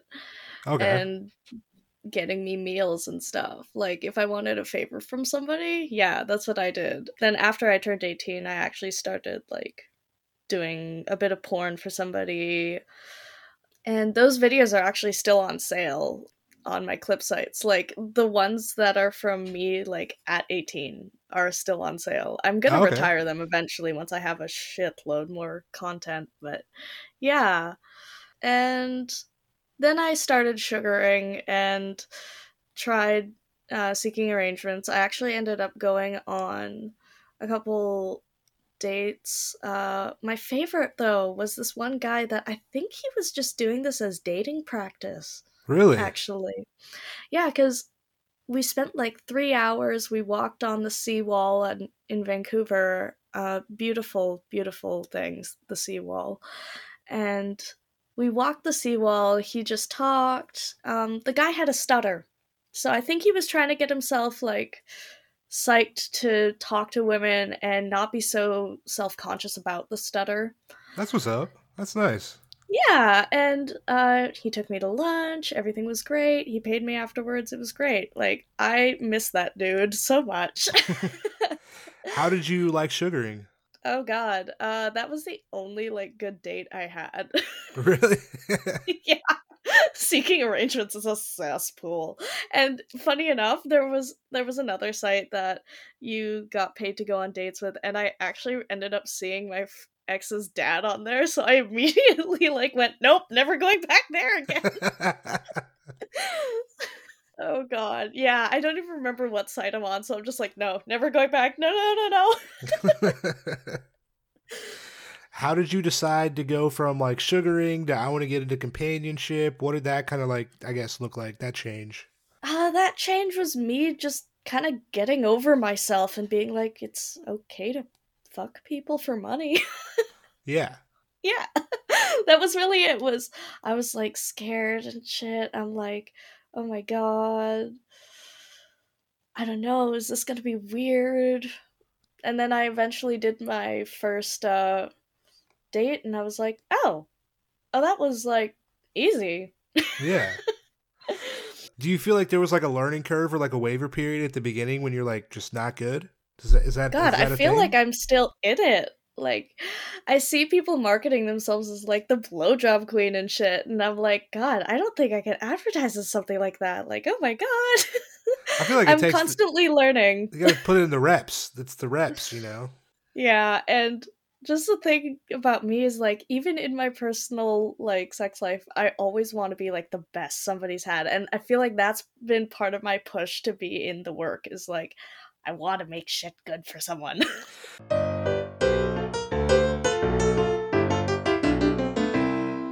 So, pretty much my entire life, I just assumed that my way out of poverty, and it wasn't untrue at all, was to go into the white collar workforce, right? I mean, there there are other avenues that fit for other people. For me, my skills, my personality, that made sense for me, right? So, I got an accounting license. I worked my way up the corporate ladder in finance, and I was probably around the height of my career when I left. I mean, it wasn't anything bad that happened at work that caused me to leave. I was very fortunate. I, I loved working in finance. I liked the work I was doing. I was doing well. My work was appreciated. I was actually up for partner when I left. And I developed clinical, real bad clinical depression. And it wasn't, as far as I and my psychiatrist could tell, caused by any specific environmental factor. It just kind of hit me, right? As as depression commonly hits many, many people. And I had to take medical leave because I was unfit to deliver expert opinions, which was my job. Yeah. And I fortunately I took medical leave with full benefits and had a very supportive group of colleagues and boss. And while I was on medical leave, and as I started recovering and thinking more clearly, it became real clear to me that I wasn't as able minded and able bodied as I was for the previous 15 years of my life. And I didn't think that it, I was going to be able to maintain my mental health if I went back to the same hours and pace that I was working in finance. And so I started thinking through other options and I kind of came to one of two decisions, right? One would be I would go back and I would have to work out some sort of flex working schedule. It's not great, it doesn't work super well in that industry.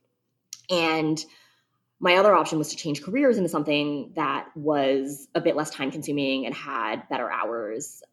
And I was like, well, if I'm going to go option two, I probably want some additional financial cushion.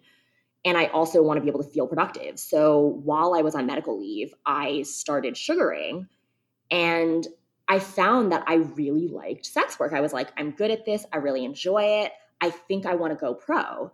So I did it. And that was sort of that was it. I never looked back. I still keep in touch with a lot of my old colleagues. It's actually been really great because I have friends now who are going the other direction where they're using sex work to fund a business degree or a law degree or education and they come to me with certain questions and I'm like, "Oh, I still have connections in the industry, so let me help you." Hell yeah. That's awesome. Going into sex work, right? Are you like, because right now you're saying, like, on your website, you know, like, I speak multiple languages, I have interest in this. Were you always starting out, you're like, I'm going to make this Mia as true to myself as possible? Or you, I'm going to, like, make a separate, like, kind of person? Or, like, how did you, I guess, decide? And, like, because I feel like marketing is like, it's like, there's so many ways you can market yourself. How did you decide, like, which way you wanted to go with it, I guess? Yeah, absolutely. So this is one area where I think working in finance perfectly prepared me to be the kind of escort that I wanted to be. So I have the privilege of one, sharing a lot of common interests and worldviews with my clients, and two, spending a lot of time with my clients in the business development capacity before I became an escort. So I looked at the clientele that I thought I would be best suited to serve and the clientele that I would most enjoy serving. And then I designed my, mar- I reverse engineered my marketing to speak to that. So, yes, my marketing is very, very true to me. There are certain identifiable details that have been changed, right? So, yeah. Obviously, I'm not naming the companies I worked at. There are certain niche projects that I worked on in finance that I thought might identify me. So I changed the details of those but otherwise i'm fortunate not to have to market something that is not true to my authentic self and because i'm lazy it's less work for me and i think i hope that clients also have a better experience because it's obviously more effortless to be yourself than somebody else yeah for sure. You don't have to lie about it. You're just like i'm just speaking what i know. That's the easiest thing to do is talk about what you know you know? Absolutely. Yeah. And and i genuinely have an interest in a lot of the same things that my clients do right? My my favorite bookings are the ones where my clients and i have a very deeply intellectual conversation because that is my mode of attraction. I am very attracted to intellectualism and intellectual chemistry. So for a client to teach me about string theory i have a client with a phd in physics uh, that now works in the quantitative finance field and I asked him about his dissertation. I actually, because I had his information I, when I screened him, I actually pulled his dissertation and I was reading the abstract and I was like, Do you mind if I ask you questions about your work on string theory? And he's like, You know, my friends told me that I was single because I went on dates and talked about my work and that I shouldn't do that. And I was like, want to ask you questions about your dissertation. and he eventually answered them, but that was funny. I do probably love that. He's like, oh my god, someone's interested in what I'm interested about. We can talk about it, have this intellectual conversation. And it's a beautiful lady. I'm like, oh my god, this is fucking dope. This is great. Yeah, I love that.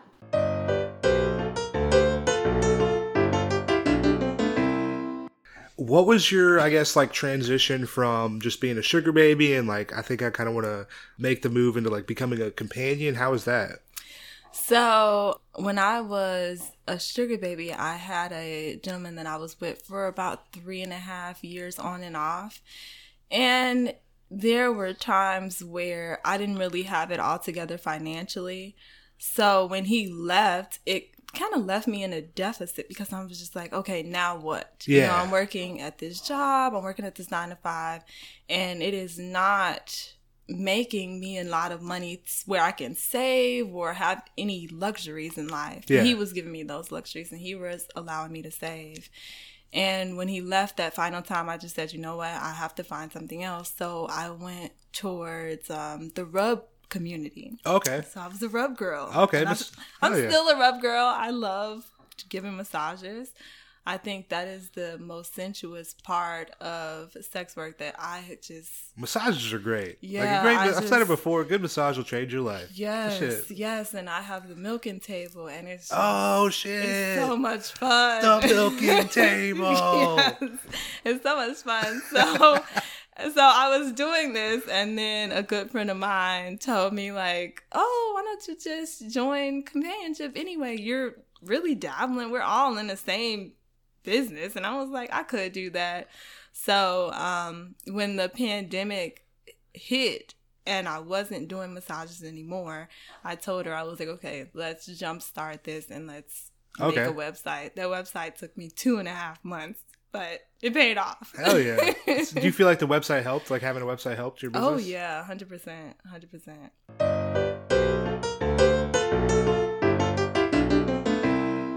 Okay, I got one. I got one. I can't remember if I've told this story on my podcast, but I'll just tell it again. So there's this guy and oh, this guy he texts like a like a maniac. Like you'd think that this man is he's just not okay. He's just he's so excited is the problem. He just he loves me. He loves hookers. He's so excited. He loves threesomes. He texts me. He used to text me constantly. He's like, "Can you come out to see me and bring a friend?" And he texts me this like once a week. He's just like over text once a week. oh god, he's crazy. Like insufferable over text, but when you meet him in person, he's actually normal and nice, so I can deal with it. But the thing about this guy is he lives like two and a half hours away. He pays big bucks for me to gather my all my friends and take them out to this farm. So, anyways, it happened to work out one day. So he's texting me. He wants me to bring a girlfriend out for a threesome, whatever. You know, the kids are at school, the wife was at work. Great. Yeah. Perfect timing. And so it's like early spring. There's still a lot of snow on the ground. Turns out he's too paranoid. We can't go to his place, even though we usually just do it at his place. So we go to this like little farmhouse on this other property. And there's, we go to the bathroom. There's no water. There's no power. Okay, Oh, fine. God. Great. And then we're like, okay, where, where are we doing this? He takes us to this couch, Nana's couch. It was like an old lady couch. I'm like, oh God, forgive me, Nana, for we are about to sin all over your couch. and this guy is like so paranoid. We like get down to business and yeah, we're like on this, yeah, like a farm. And he sees, well, we all see a van start coming down the driveway, and the driveway's super, super long. So it's me, this guy, and my girlfriend. And I've never seen a grown man cry like that before, but man, it's Oh, God. it's burned in my memory forever. So this guy's freaking out. We're like, oh my god, what do we do? This is awkward. Uh, like we're all naked. Is there any way to get out? Like, or wait, Oh. can, like, is there is it a one way in, one way out kind of oh, situation? Oh man, well he didn't know what whose van it was. So, anyways, we like get some of our clothes on. Like I said, it's early spring, so a lot of snow is still on the ground. So we go out like the side door or something. And so I don't have shoes on. None of us have shoes on. My girlfriend's titties are flapping in the prairie breeze. Okay, we're like running to go Oh, hide. God. We're running to go hide behind these like like in the in these trees, and it's like three feet of snow, and we don't have shoes on. And my girlfriend, yeah, her titties are everywhere. oh my god, this man's crying. He's like, oh my god, who is that? What's happening? Blah blah blah. He's like crying, crouching in this bush. We're running through this field. Jesus Christ. And then the van just turns around.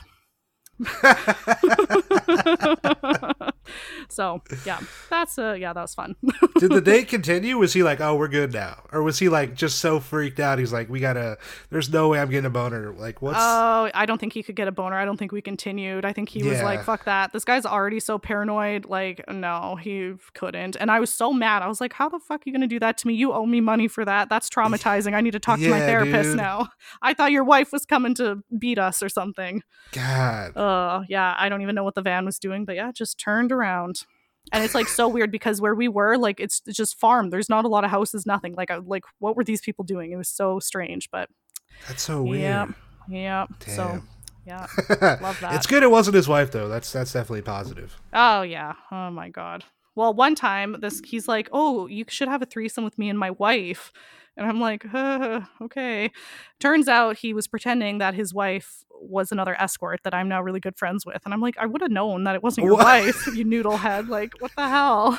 It's not like you would have talked to her at some point. I know. I'm like, whatever. You can pretend that she's your wife. I get it. It's fine, but you're not fooling me. I literally fuck on your bed and stare at your wife's face on the headboard because there's pic- a family picture there.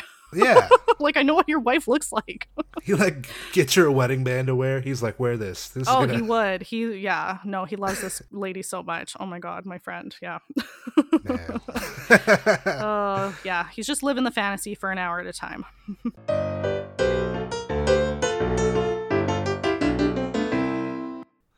Working as a driver, being a client, do you feel like you've learned anything about yourself through this at all?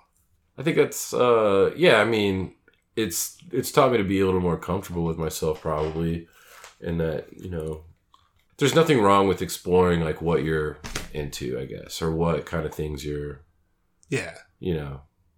There's nothing wrong with being horny, even honestly. Yeah. Or yeah, I think I think it's taken some courage to get into that a bit uh, into that world some, but I think I've learned more just to kind of be more comfortable with myself and.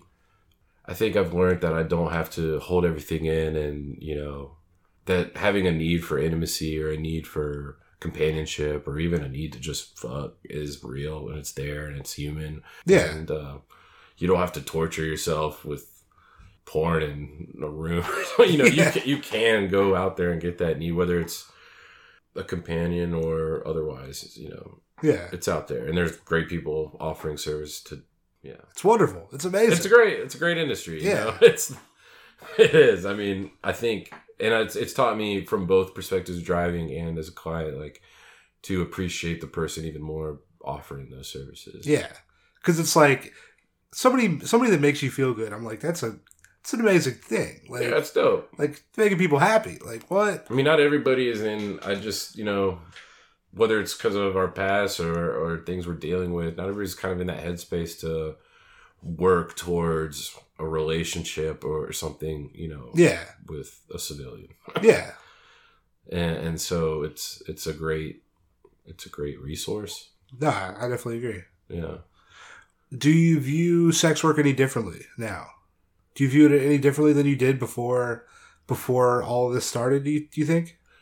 Yeah, definitely.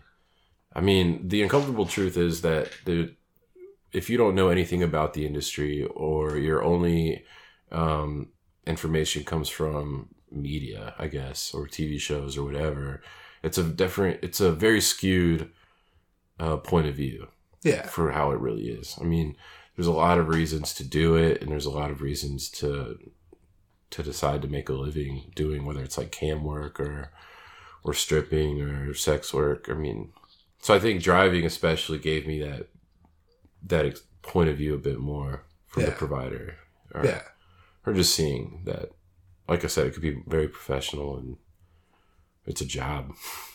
Yeah. It's a fucking job. Yeah. You know? Do you have any advice? Like, I know someone's listening to the podcast right now.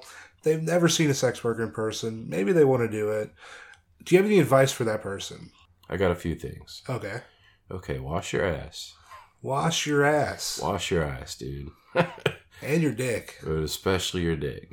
Scrub it down. Just because I think I think being thoughtful of that the other person in this appointment, this arrangement is a big deal. Don't be weird if you can help it. Yeah. Being professional helps a lot probably. I think if you are a positive client, you're going to have a positive experience too. There's a big part of it. Yeah. I mean, that's just how any line of work is. I think yeah. If you go into, I feel like so many things. If you go into it with a positive attitude, you're gonna have most likely the shit you put out is reflected. I think. I think. think that's true. So So I think yeah, I mean just being cool and and also yeah, treating it like less of a transaction and more of an experience, you know. yeah, And I think the last my last tidbit really was is don't beat yourself up for seeing a sex worker. Don't think it's don't give yourself a hard time. that's a good. Yeah, that's a good. I didn't think. Yeah, that's a good one. You know, don't there's no there's nothing wrong with it. No. But I think it's easy to kind of Oh, a- add I- some level of shame to it, but there's none. Because chances are, if some of that's going through your head, that you're you're gonna project that onto the other person. Yeah, I feel like would be inevitable. Yeah.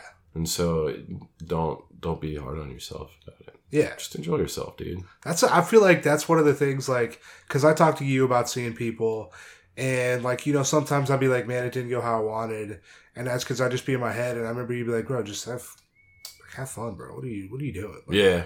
have fun, dude. Like, Yeah. If you like, if you're two in your head, just like fucking relax. Like it's gonna be a good time. Yeah. Especially, yeah, I mean, a lot of these they're professionals. They they've seen a lot. They've been with with different people, and and they're gonna do their best usually to make you comfortable with them and happy. So And if it's like, they just like you to come back, probably. don't be a dick. Yeah. Don't be a dick. Repeat business is one of like, don't be not being a dick will get you so far. Yeah, it's awesome. Just be nice. Yeah.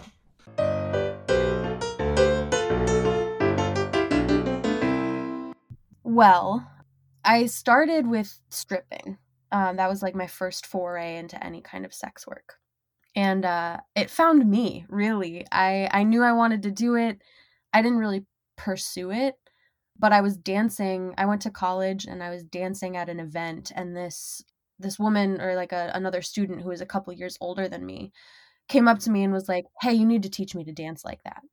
And I was just like, "Yeah, sure, anytime. When you want to do it?" And she's like, "Well, my audition is in like a week, so do you want to come over this week?" Actually, why don't you just come audition with me? And I was like, All right, "Yeah, sure. What are we auditioning for?" And it turned out to be a strip club about 45 minutes away from the college. That's amazing. Yeah, and so that's what and I, I got in and um he passed passed whatever sort of test they had for me and it was it was wild it was such an incredible experience and i think there i learned i learned a lot i learned a lot stripping. I learned a lot about boundaries. I learned a lot about how all the isms of the world like sexism heterosexism racism capitalism like all intersect there in such a visible way. It was it was a lot and i really but i had fun. I love dancing and i i kind of i was in a lot of sociology classes so i took it as kind of a research experiment and it was really fun How did you? So you go from like you know you're like dancing at college. Like somebody's like, "Hey, will you go do this? You want to do this audition with me?" Were you- are you like familiar with strip clubs? Had you like, are you like I guess not frequenting strip clubs because everyone in college, no one has money like that. But it's like, are you familiar Mhm. with strip club culture? Do you have you been in strip clubs like that? Or you have like a background of dance? How was that like, tr- like going into dancing? How'd you? How was that? I guess.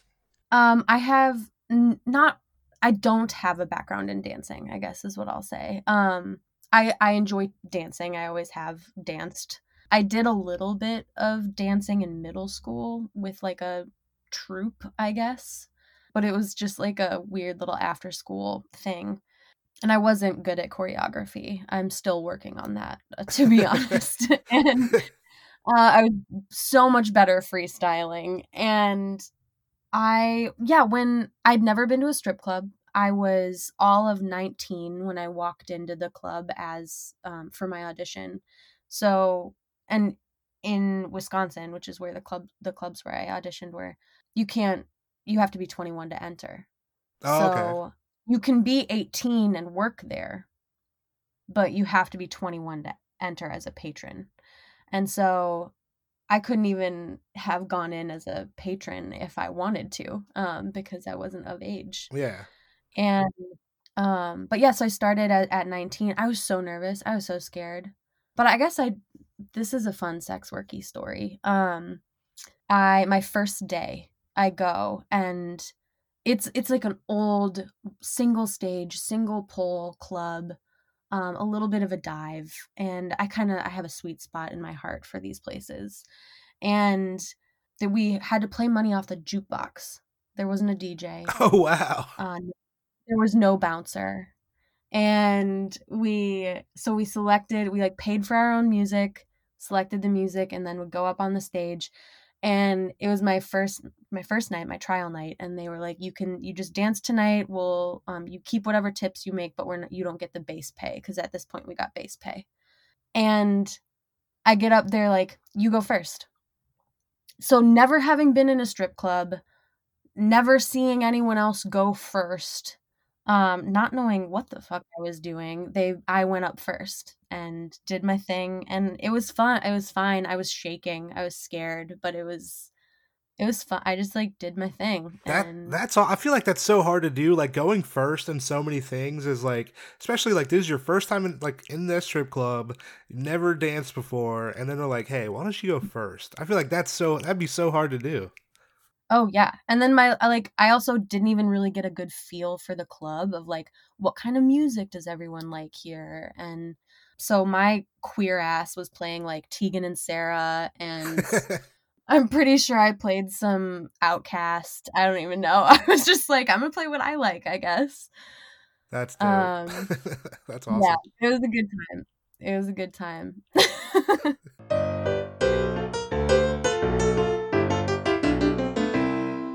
So you know, how did the so OnlyFans? You know, August nineteenth, they're like we're banning sexual content. Yeah. it was like a five day window Mhm. when it was all over. It was a five day window when OnlyFans was no more. I knew. I mean, I was subscribed to somebody that like literally just started deleting shit. Damn. They started deleting everything, taking down all the videos. Mhm. Um, and they're still deleting their OnlyFans. They're like, fuck OnlyFans. Yeah. But uh, you know, how was that time for you? Like, were you what were, what were you thinking? What are you what are you thinking when that's going on? Um, honestly, I was stressed because OnlyFans is definitely a big part of my income, um, as well as in person. So I was stressing the frick frack out and was extremely pissed off because I was not expecting it at this time. Of course, no one was, but it was just adding like salt to the wound because how many platforms have we lost in the last few years? And then it's like, oh, one of the biggest ones that almost everybody uses is like, yeah, no more adult content. And I'm like, oh, well, fuck you too then. You obviously don't care about us and don't want to lobby against the anti sex work lobbyists that are trying to take away our livelihoods. I do think that it's like they will. I mean, if they can come for Pornhub, because Pornhub's bigger than OnlyFans. It is. You know, Yeah. Pornhub's bigger than Amazon. Mm-hmm.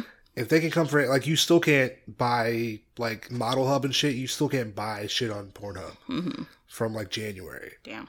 And so it's like if they can come for Pornhub, they can come for anybody. It seems Exactly. like. Yeah, they can definitely come for a lot of a lot of things. They already came for Backpage, so and, Yeah. and those their their their creators are sitting in jail still. So How like I know, so I watched the. I didn't watch the the, video with you and Devora, but you kind Mhm. of like there's the preview Yeah. preview video, right? Yes. Where you talking and you talk about like about like representation in porn. Yeah. Like how how important is representation in porn for you? Right. it's very important for me because we don't see a lot of you know plus size people, disabled people, like people who just aren't like the stereotypical norm of like what you think you would see in porn, which has been you know pushed on us for a long time.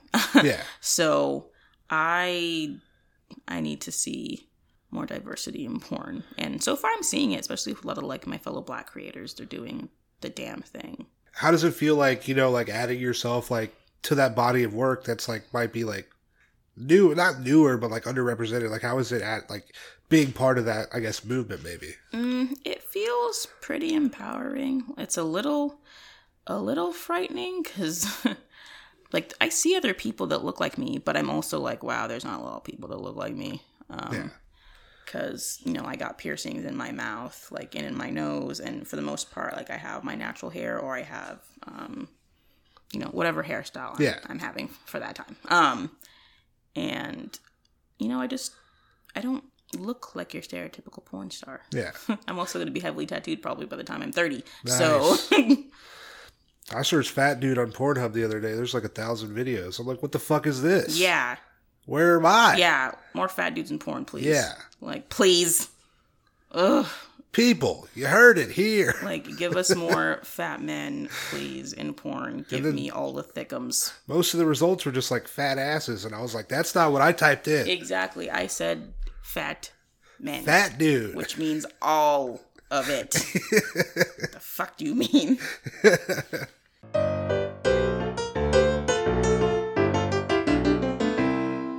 So I was like, okay, let me try this and see what happens. And I got a dude that was like, I want to book you for a cuddle session. And he's like, Are you open to fetish stuff? And I'm like, Yes, I totally am. hell yeah And he's like, I want to do a tickle torture session. ooh nice And I'm I'm not I'm not ticklish. So I was like, Yeah, totally.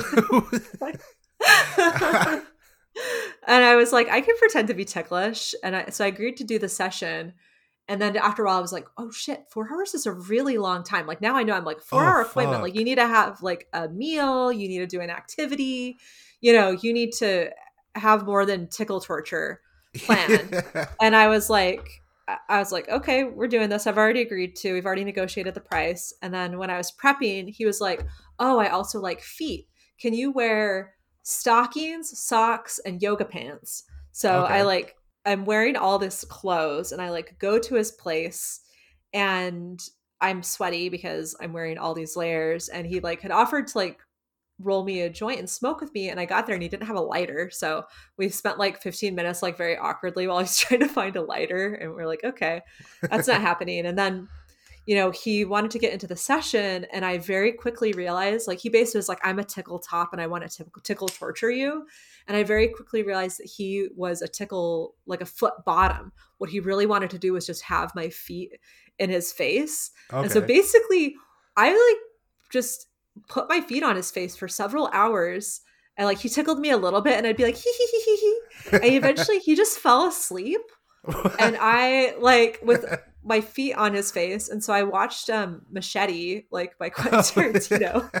because that was what was on and i was like couldn't really you know i was kind of like clueless. I'm like should i move? Should i change it? Like i, I guess i kind of wanted to see this and so he eventually like wakes up like right as in the final like battle scene and i'm like super into it. So i'm like oh yeah this guy like i don't know his wife and stuff happened and i explained the whole plot to him and then i just like packed up and left. It was like the a very strange four hours like i've never had a session like that ever again because that was like literally the first time i ever saw someone Yeah. who was paying me for for that yeah, it's just now I'm just like, all right, I know how to sculpt a four hour experience. We're gonna have snacks. We're gonna do activities.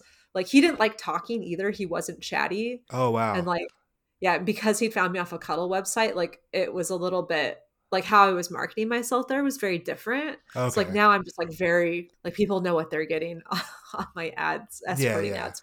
You know, that's the point of the escort ad. You're not trying to like shift a cuddle client into a sex work client. That's a, that's incredible though. That's pretty sweet. Yeah, it's like I don't just know. Watch seems, Machete with your feet on his face. And he's, I know. he's passed out. I know. Like when I was reading about it on Reddit, I was like, okay, like you can you could do this. Like why not? And now I'm like, maybe I'm not. Maybe I should just go for the like the escort site. Like just pay for an ad. Like it's just easier.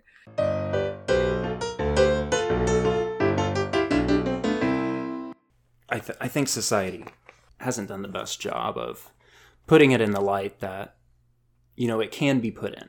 Oh. um, I mean, there's so many times where I was working uh, that were.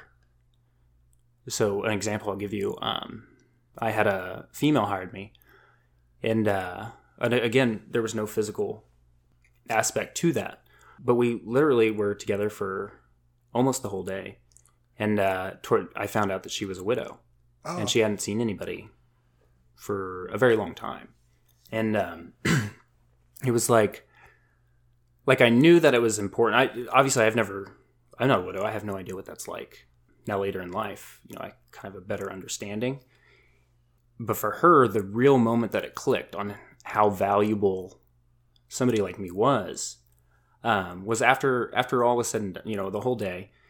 She she never one of her big things was cooking for Okay. her, her husband, um, and she hadn't done that in so long. And for her to like run around the kitchen cooking for somebody, Oh man. I was like, she was like a little kid. Like she was so happy. And to be able to give somebody that feeling, it's it's one of the most um, it's one of the most valuable things that I think we can make in our society. So Yeah. they, people need to look at it differently. Definitely. Yeah. That's like if you share that. It's, I feel like nobody can argue with that at all. That's Yeah. no, that. They're a like horrible hearing- person. Like hearing hearing that they're like, I cannot, I can't. Just it's a beautiful thing. Like Yeah. It was it was amazing and I I still see her to this day. Hell yeah. So, it's- like I said, that's kind of one of the reasons that I don't I don't ever foresee, you know, where a day where I'm just like close the laptop and Yeah, because it's like you're all, people are always gonna want want that conf- like if you especially too like we were saying like your relationship building and you're like friends almost. It's like I'm not just gonna like cut my like yeah yeah yeah absolutely.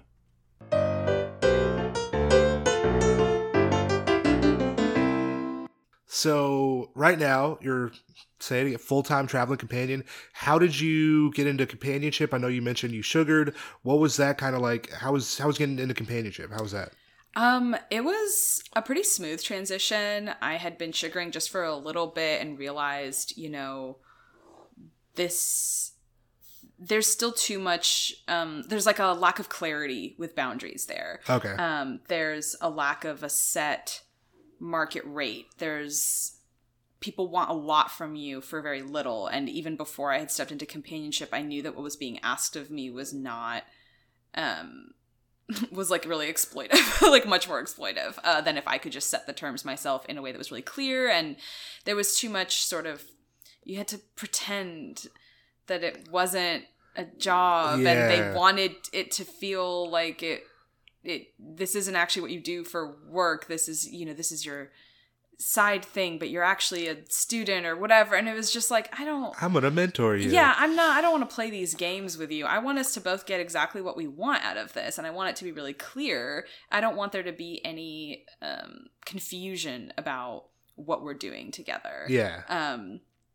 So I had already been in community with strippers through Twitter, and that's how I sort of found out about sex work Twitter. So through the stripper Twitter community, I f- like was friends with some people who were in the companion world, and so I was able to talk to a couple of people and be like, "Hey, do I just?"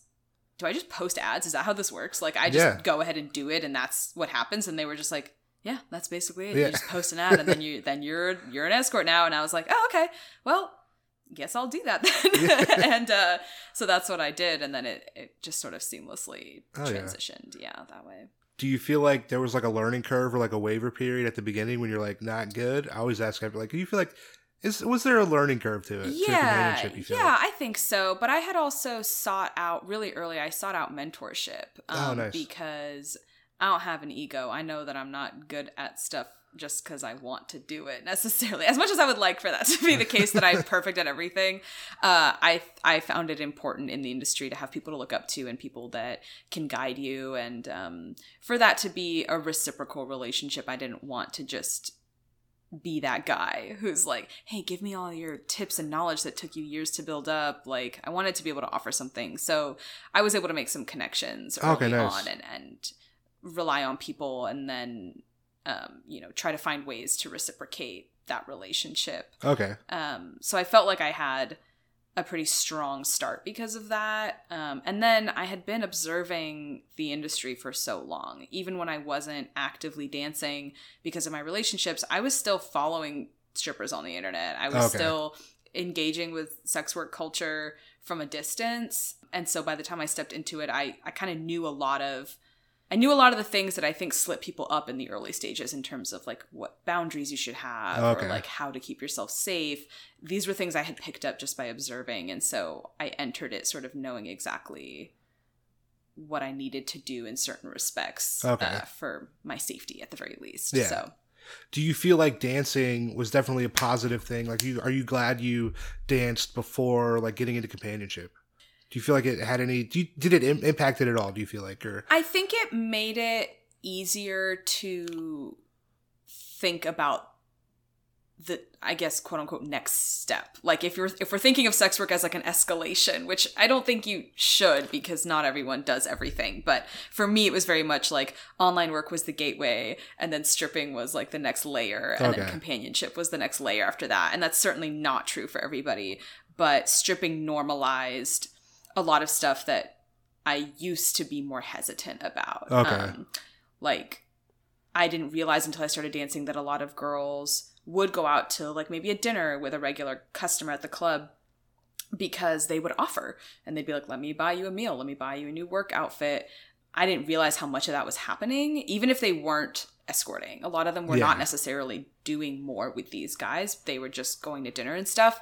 But that normalized the idea of like, oh yeah, you can have varied interactions with different people with various levels of intimacy in different contexts, different settings. Um, and so that kind of made it easier to conceptualize okay?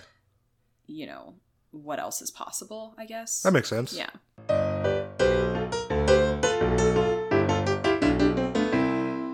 You've told me a story, or you've alluded to a story. You haven't told me the full story. What story? It, it I've told you lots of secrets and stories. so this involves uh, an actor. Uh huh. He was in the movie Austin Powers. He It's was a very uh, interesting story. I know was exactly Au- what you're talking about. he was Austin Powers' little person that you know. Verne was, Troyer. Verne Troyer. Rest his soul. R.I.P. Shout out to the R.I.P., yes. to the tripod.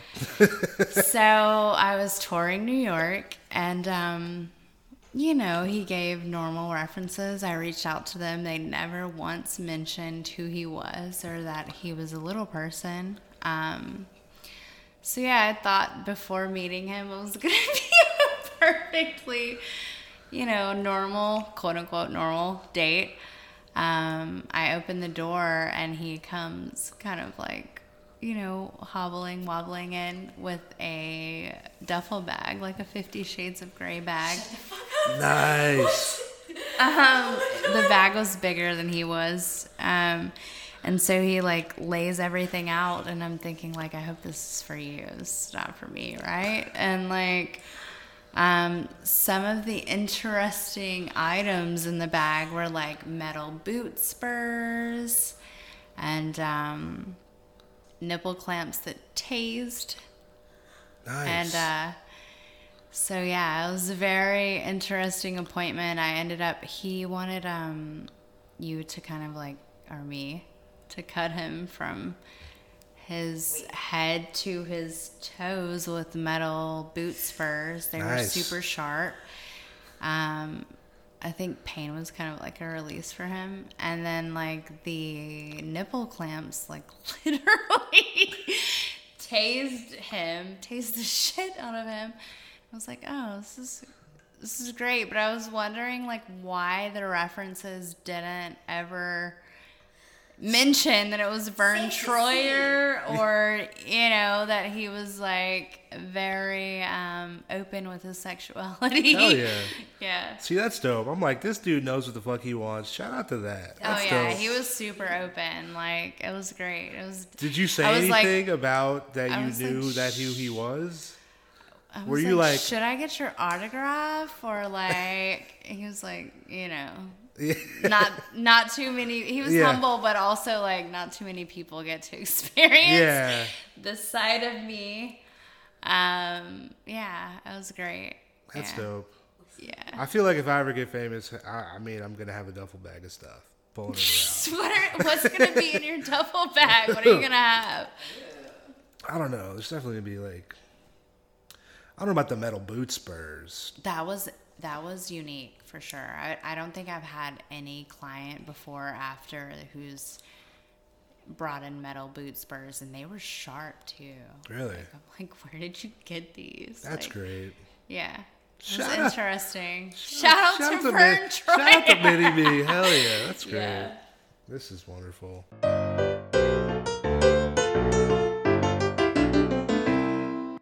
It is. You know, before sex work, I was working in corporate America and I was working like 60 to 80 hours a week.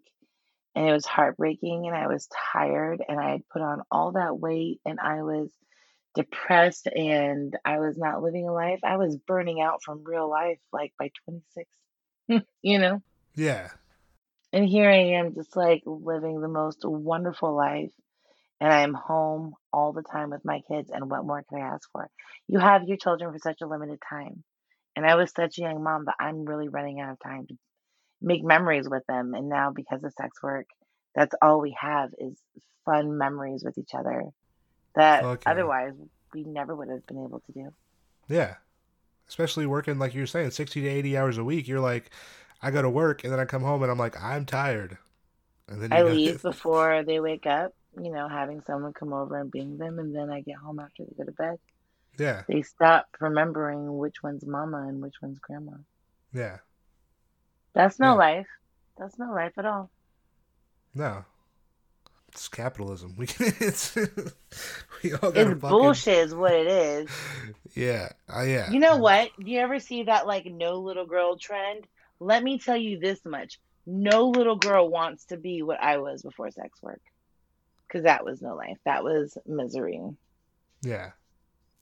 Do you feel like I guess do you feel like you view yourself any differently? Like from before you started sex work to now? Do you feel like how you view yourself has that changed at all?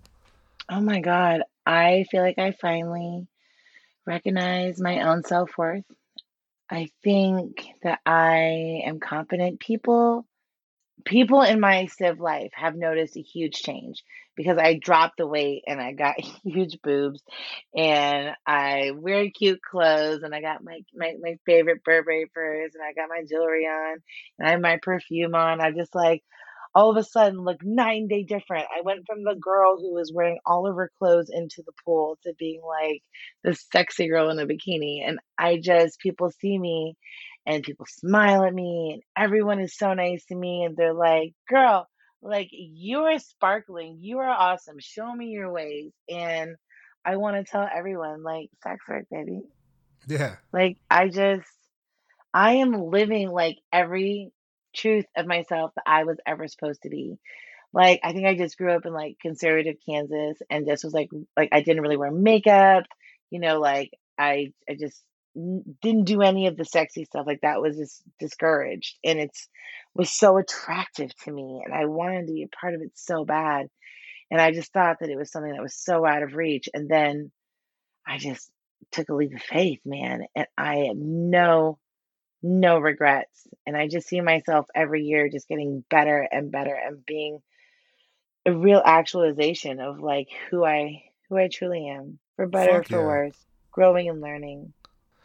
So I feel like there's probably a client that might be listening to this podcast. Maybe they've seen a companion before. Maybe they haven't, but they want to do it. They want to see somebody. Do you have any advice for that client that maybe kind of wants wants to see somebody for the first time? Do you have any advice for them? Yes. Okay, babe. So listen, I want you to pull up your phone right now. Go to the girl you can't start. Stop like thinking about whoever it is, whoever want your first to be. And if it's me, you're gonna love it. I am an awesome first time pick, but forever, go whoever like tickles your fancy and fancies your tickle and and just send an email and mean it and don't waste their time like you have one first impression and so be like hey so and so my name is so and so and i've been a big fan of yours and um, i'm interested in meeting with you i'm nervous this is my first time i'm happy to do any sort of screening that you may ask for and that's, you know, side note, really important because people do their own forms of screening. And what works for one person may not work for another. Um, but if you want to see one particular companion, do exactly as they ask and, and don't don't play stupid, don't ask, um, don't play games. And so, like for me, you know, I would require a copy of your real world ID. There are a lot of people who do it. It's a very legitimate thing. No, we're not going to steal your identity. If you think we are going to steal your identity, you may not be ready. Or just see someone who's not going to require that. You know, your first experience is going to be exactly what you want it to be and what you make of it. Um, and and when you reach it out to that companion, you know, I highly recommend making sure you know their rates in advance and knowing exactly how much time you want to spend with them and on what day. And if they're doing in call or out call, you know, for me, COVID changed everything. I've been doing 99% out call. And so every time someone reaches out and says, I'm a big fan, I want to book in call, well, then I get frustrated because I'm like, well, you clearly don't follow me that much. Yeah. Um, so if you want to, life is short, book the girl, go see that person. And if that time is great, book another date. If you want to see someone else, go see someone else. If that date ended up sucking for whatever reason, well, don't let it stop you. Try, try again. Like you're going to meet someone who clicks, you're going to click with. You might meet several people that you click with. And my one my one thing about it is that it's supposed to be fun and it's supposed to be easy. And so if things are hard, argumentative, feel difficult, feel wrong, then just back out and be polite. Be aware that a lot of us have um, deposit um, requirements as low as $25 could be 50% of the booking. Be prepared to send that and the and how they ask for it. I only use cash app some people use uh, paypal some people use venmo. You know just whatever it is you you just this is the opportunity of a lifetime to have an incredible experience and you're going to set the tone from the very first message. So do it even if you're scared even if you're nervous Like life is short, man. Book the girl, book the boy, book the provider, book the duo, book the couple, like whoever it is that you want to see. You know, go experience, you know, that like GFE or that PSE or like whatever fetish it is that you have. Like we as sex workers specialize in so many different things that like there is someone out there for you who is just going to blow your mind and put a smile on your face that's never going to leave. And like you deserve it. Like you deserve it. If you're listening to this podcast, it means you know who I am, you know who we are, you're following us, you've got that want. And I'm just going to encourage you just go for it, baby. I just go for it. And if and if you didn't like it, well, at least you tried it and you know what you didn't like and you can grow from that experience. But it's not over. There's so much fun to be had. Just go do it.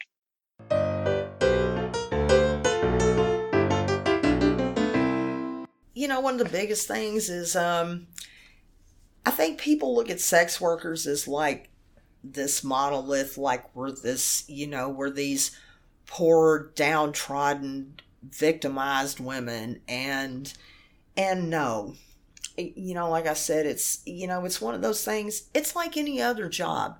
It's got its good, it's bad, it's ugly, it's everything in between. It's, you know, it's not one thing or another. I've kind of, um, like I told somebody one time, you know, you can liken it to working in the hospitality industry. If you work at McDonald's, your experience is going to be vastly different than if you work at a five star Michelin restaurant or Applebee's or Outback or whatever, you know. Yeah. It's but I think I think yeah, you know, one of the one of the biggest misconceptions that is that we're all just these poor downtrodden people who are desperate, we're we're drug addicts, we're you know, just people of low morals. And that is absolutely, absolutely not true. Yeah. I've met so many I've met so many doing this podcast. And not even through not even necessarily through this podcast, but also just sex work I've seen and I'm like, fucking some of the best fucking people. I'm like, y'all are great. Y'all are y'all are y'all are awesome. oh fuck yeah, man. The- Oh, yeah, man, the ladies in this industry, we're beautiful, we're bad, we're mad, we're sad, we're killer, we're gorgeous, we're ugly, we're big, we're small, we're everything. We are we are all women. How long do you see yourself in sex work? How long how long how long are you how long are you escort? How long are you in sex work for? What do you what do you think? Um it you know as as long as I enjoy it and as long as it's viable for me. Fuck yeah. Yeah. I mean, you know, there's there's this misconception that once you get past a certain age, you age out. You can't do this anymore. Um, older sex workers, they shouldn't charge this much. Blah blah blah. Dude, man, I know women who are in their fifties and sixties who are absolutely incredible, making bank, Yeah. slamming and jamming. Man, you know. Yeah. No, I don't. I don't plan on stopping just because somebody says, "Oh, you're too old to be doing this, young lady." Fuck yeah. yeah the people are excited. and you know there and there are a lot there are a lot of older men out there who actually prefer being with a woman who's closer to their own age Yeah. and somebody you know somebody who has experience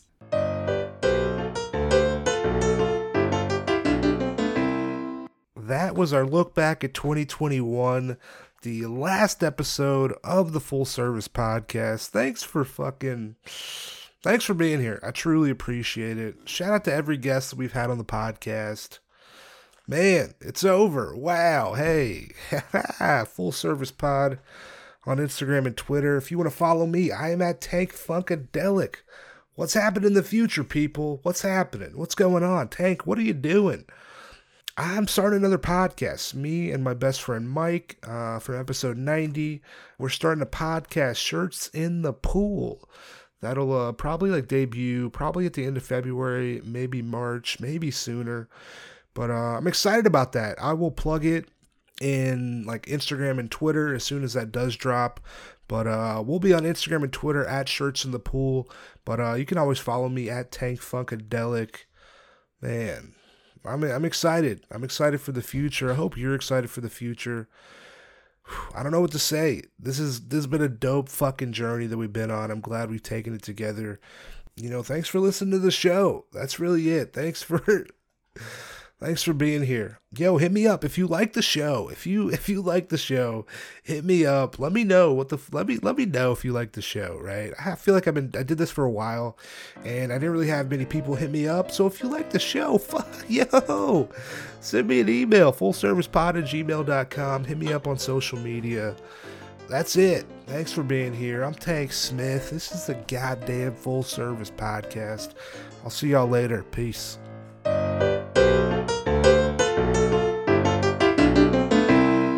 Service.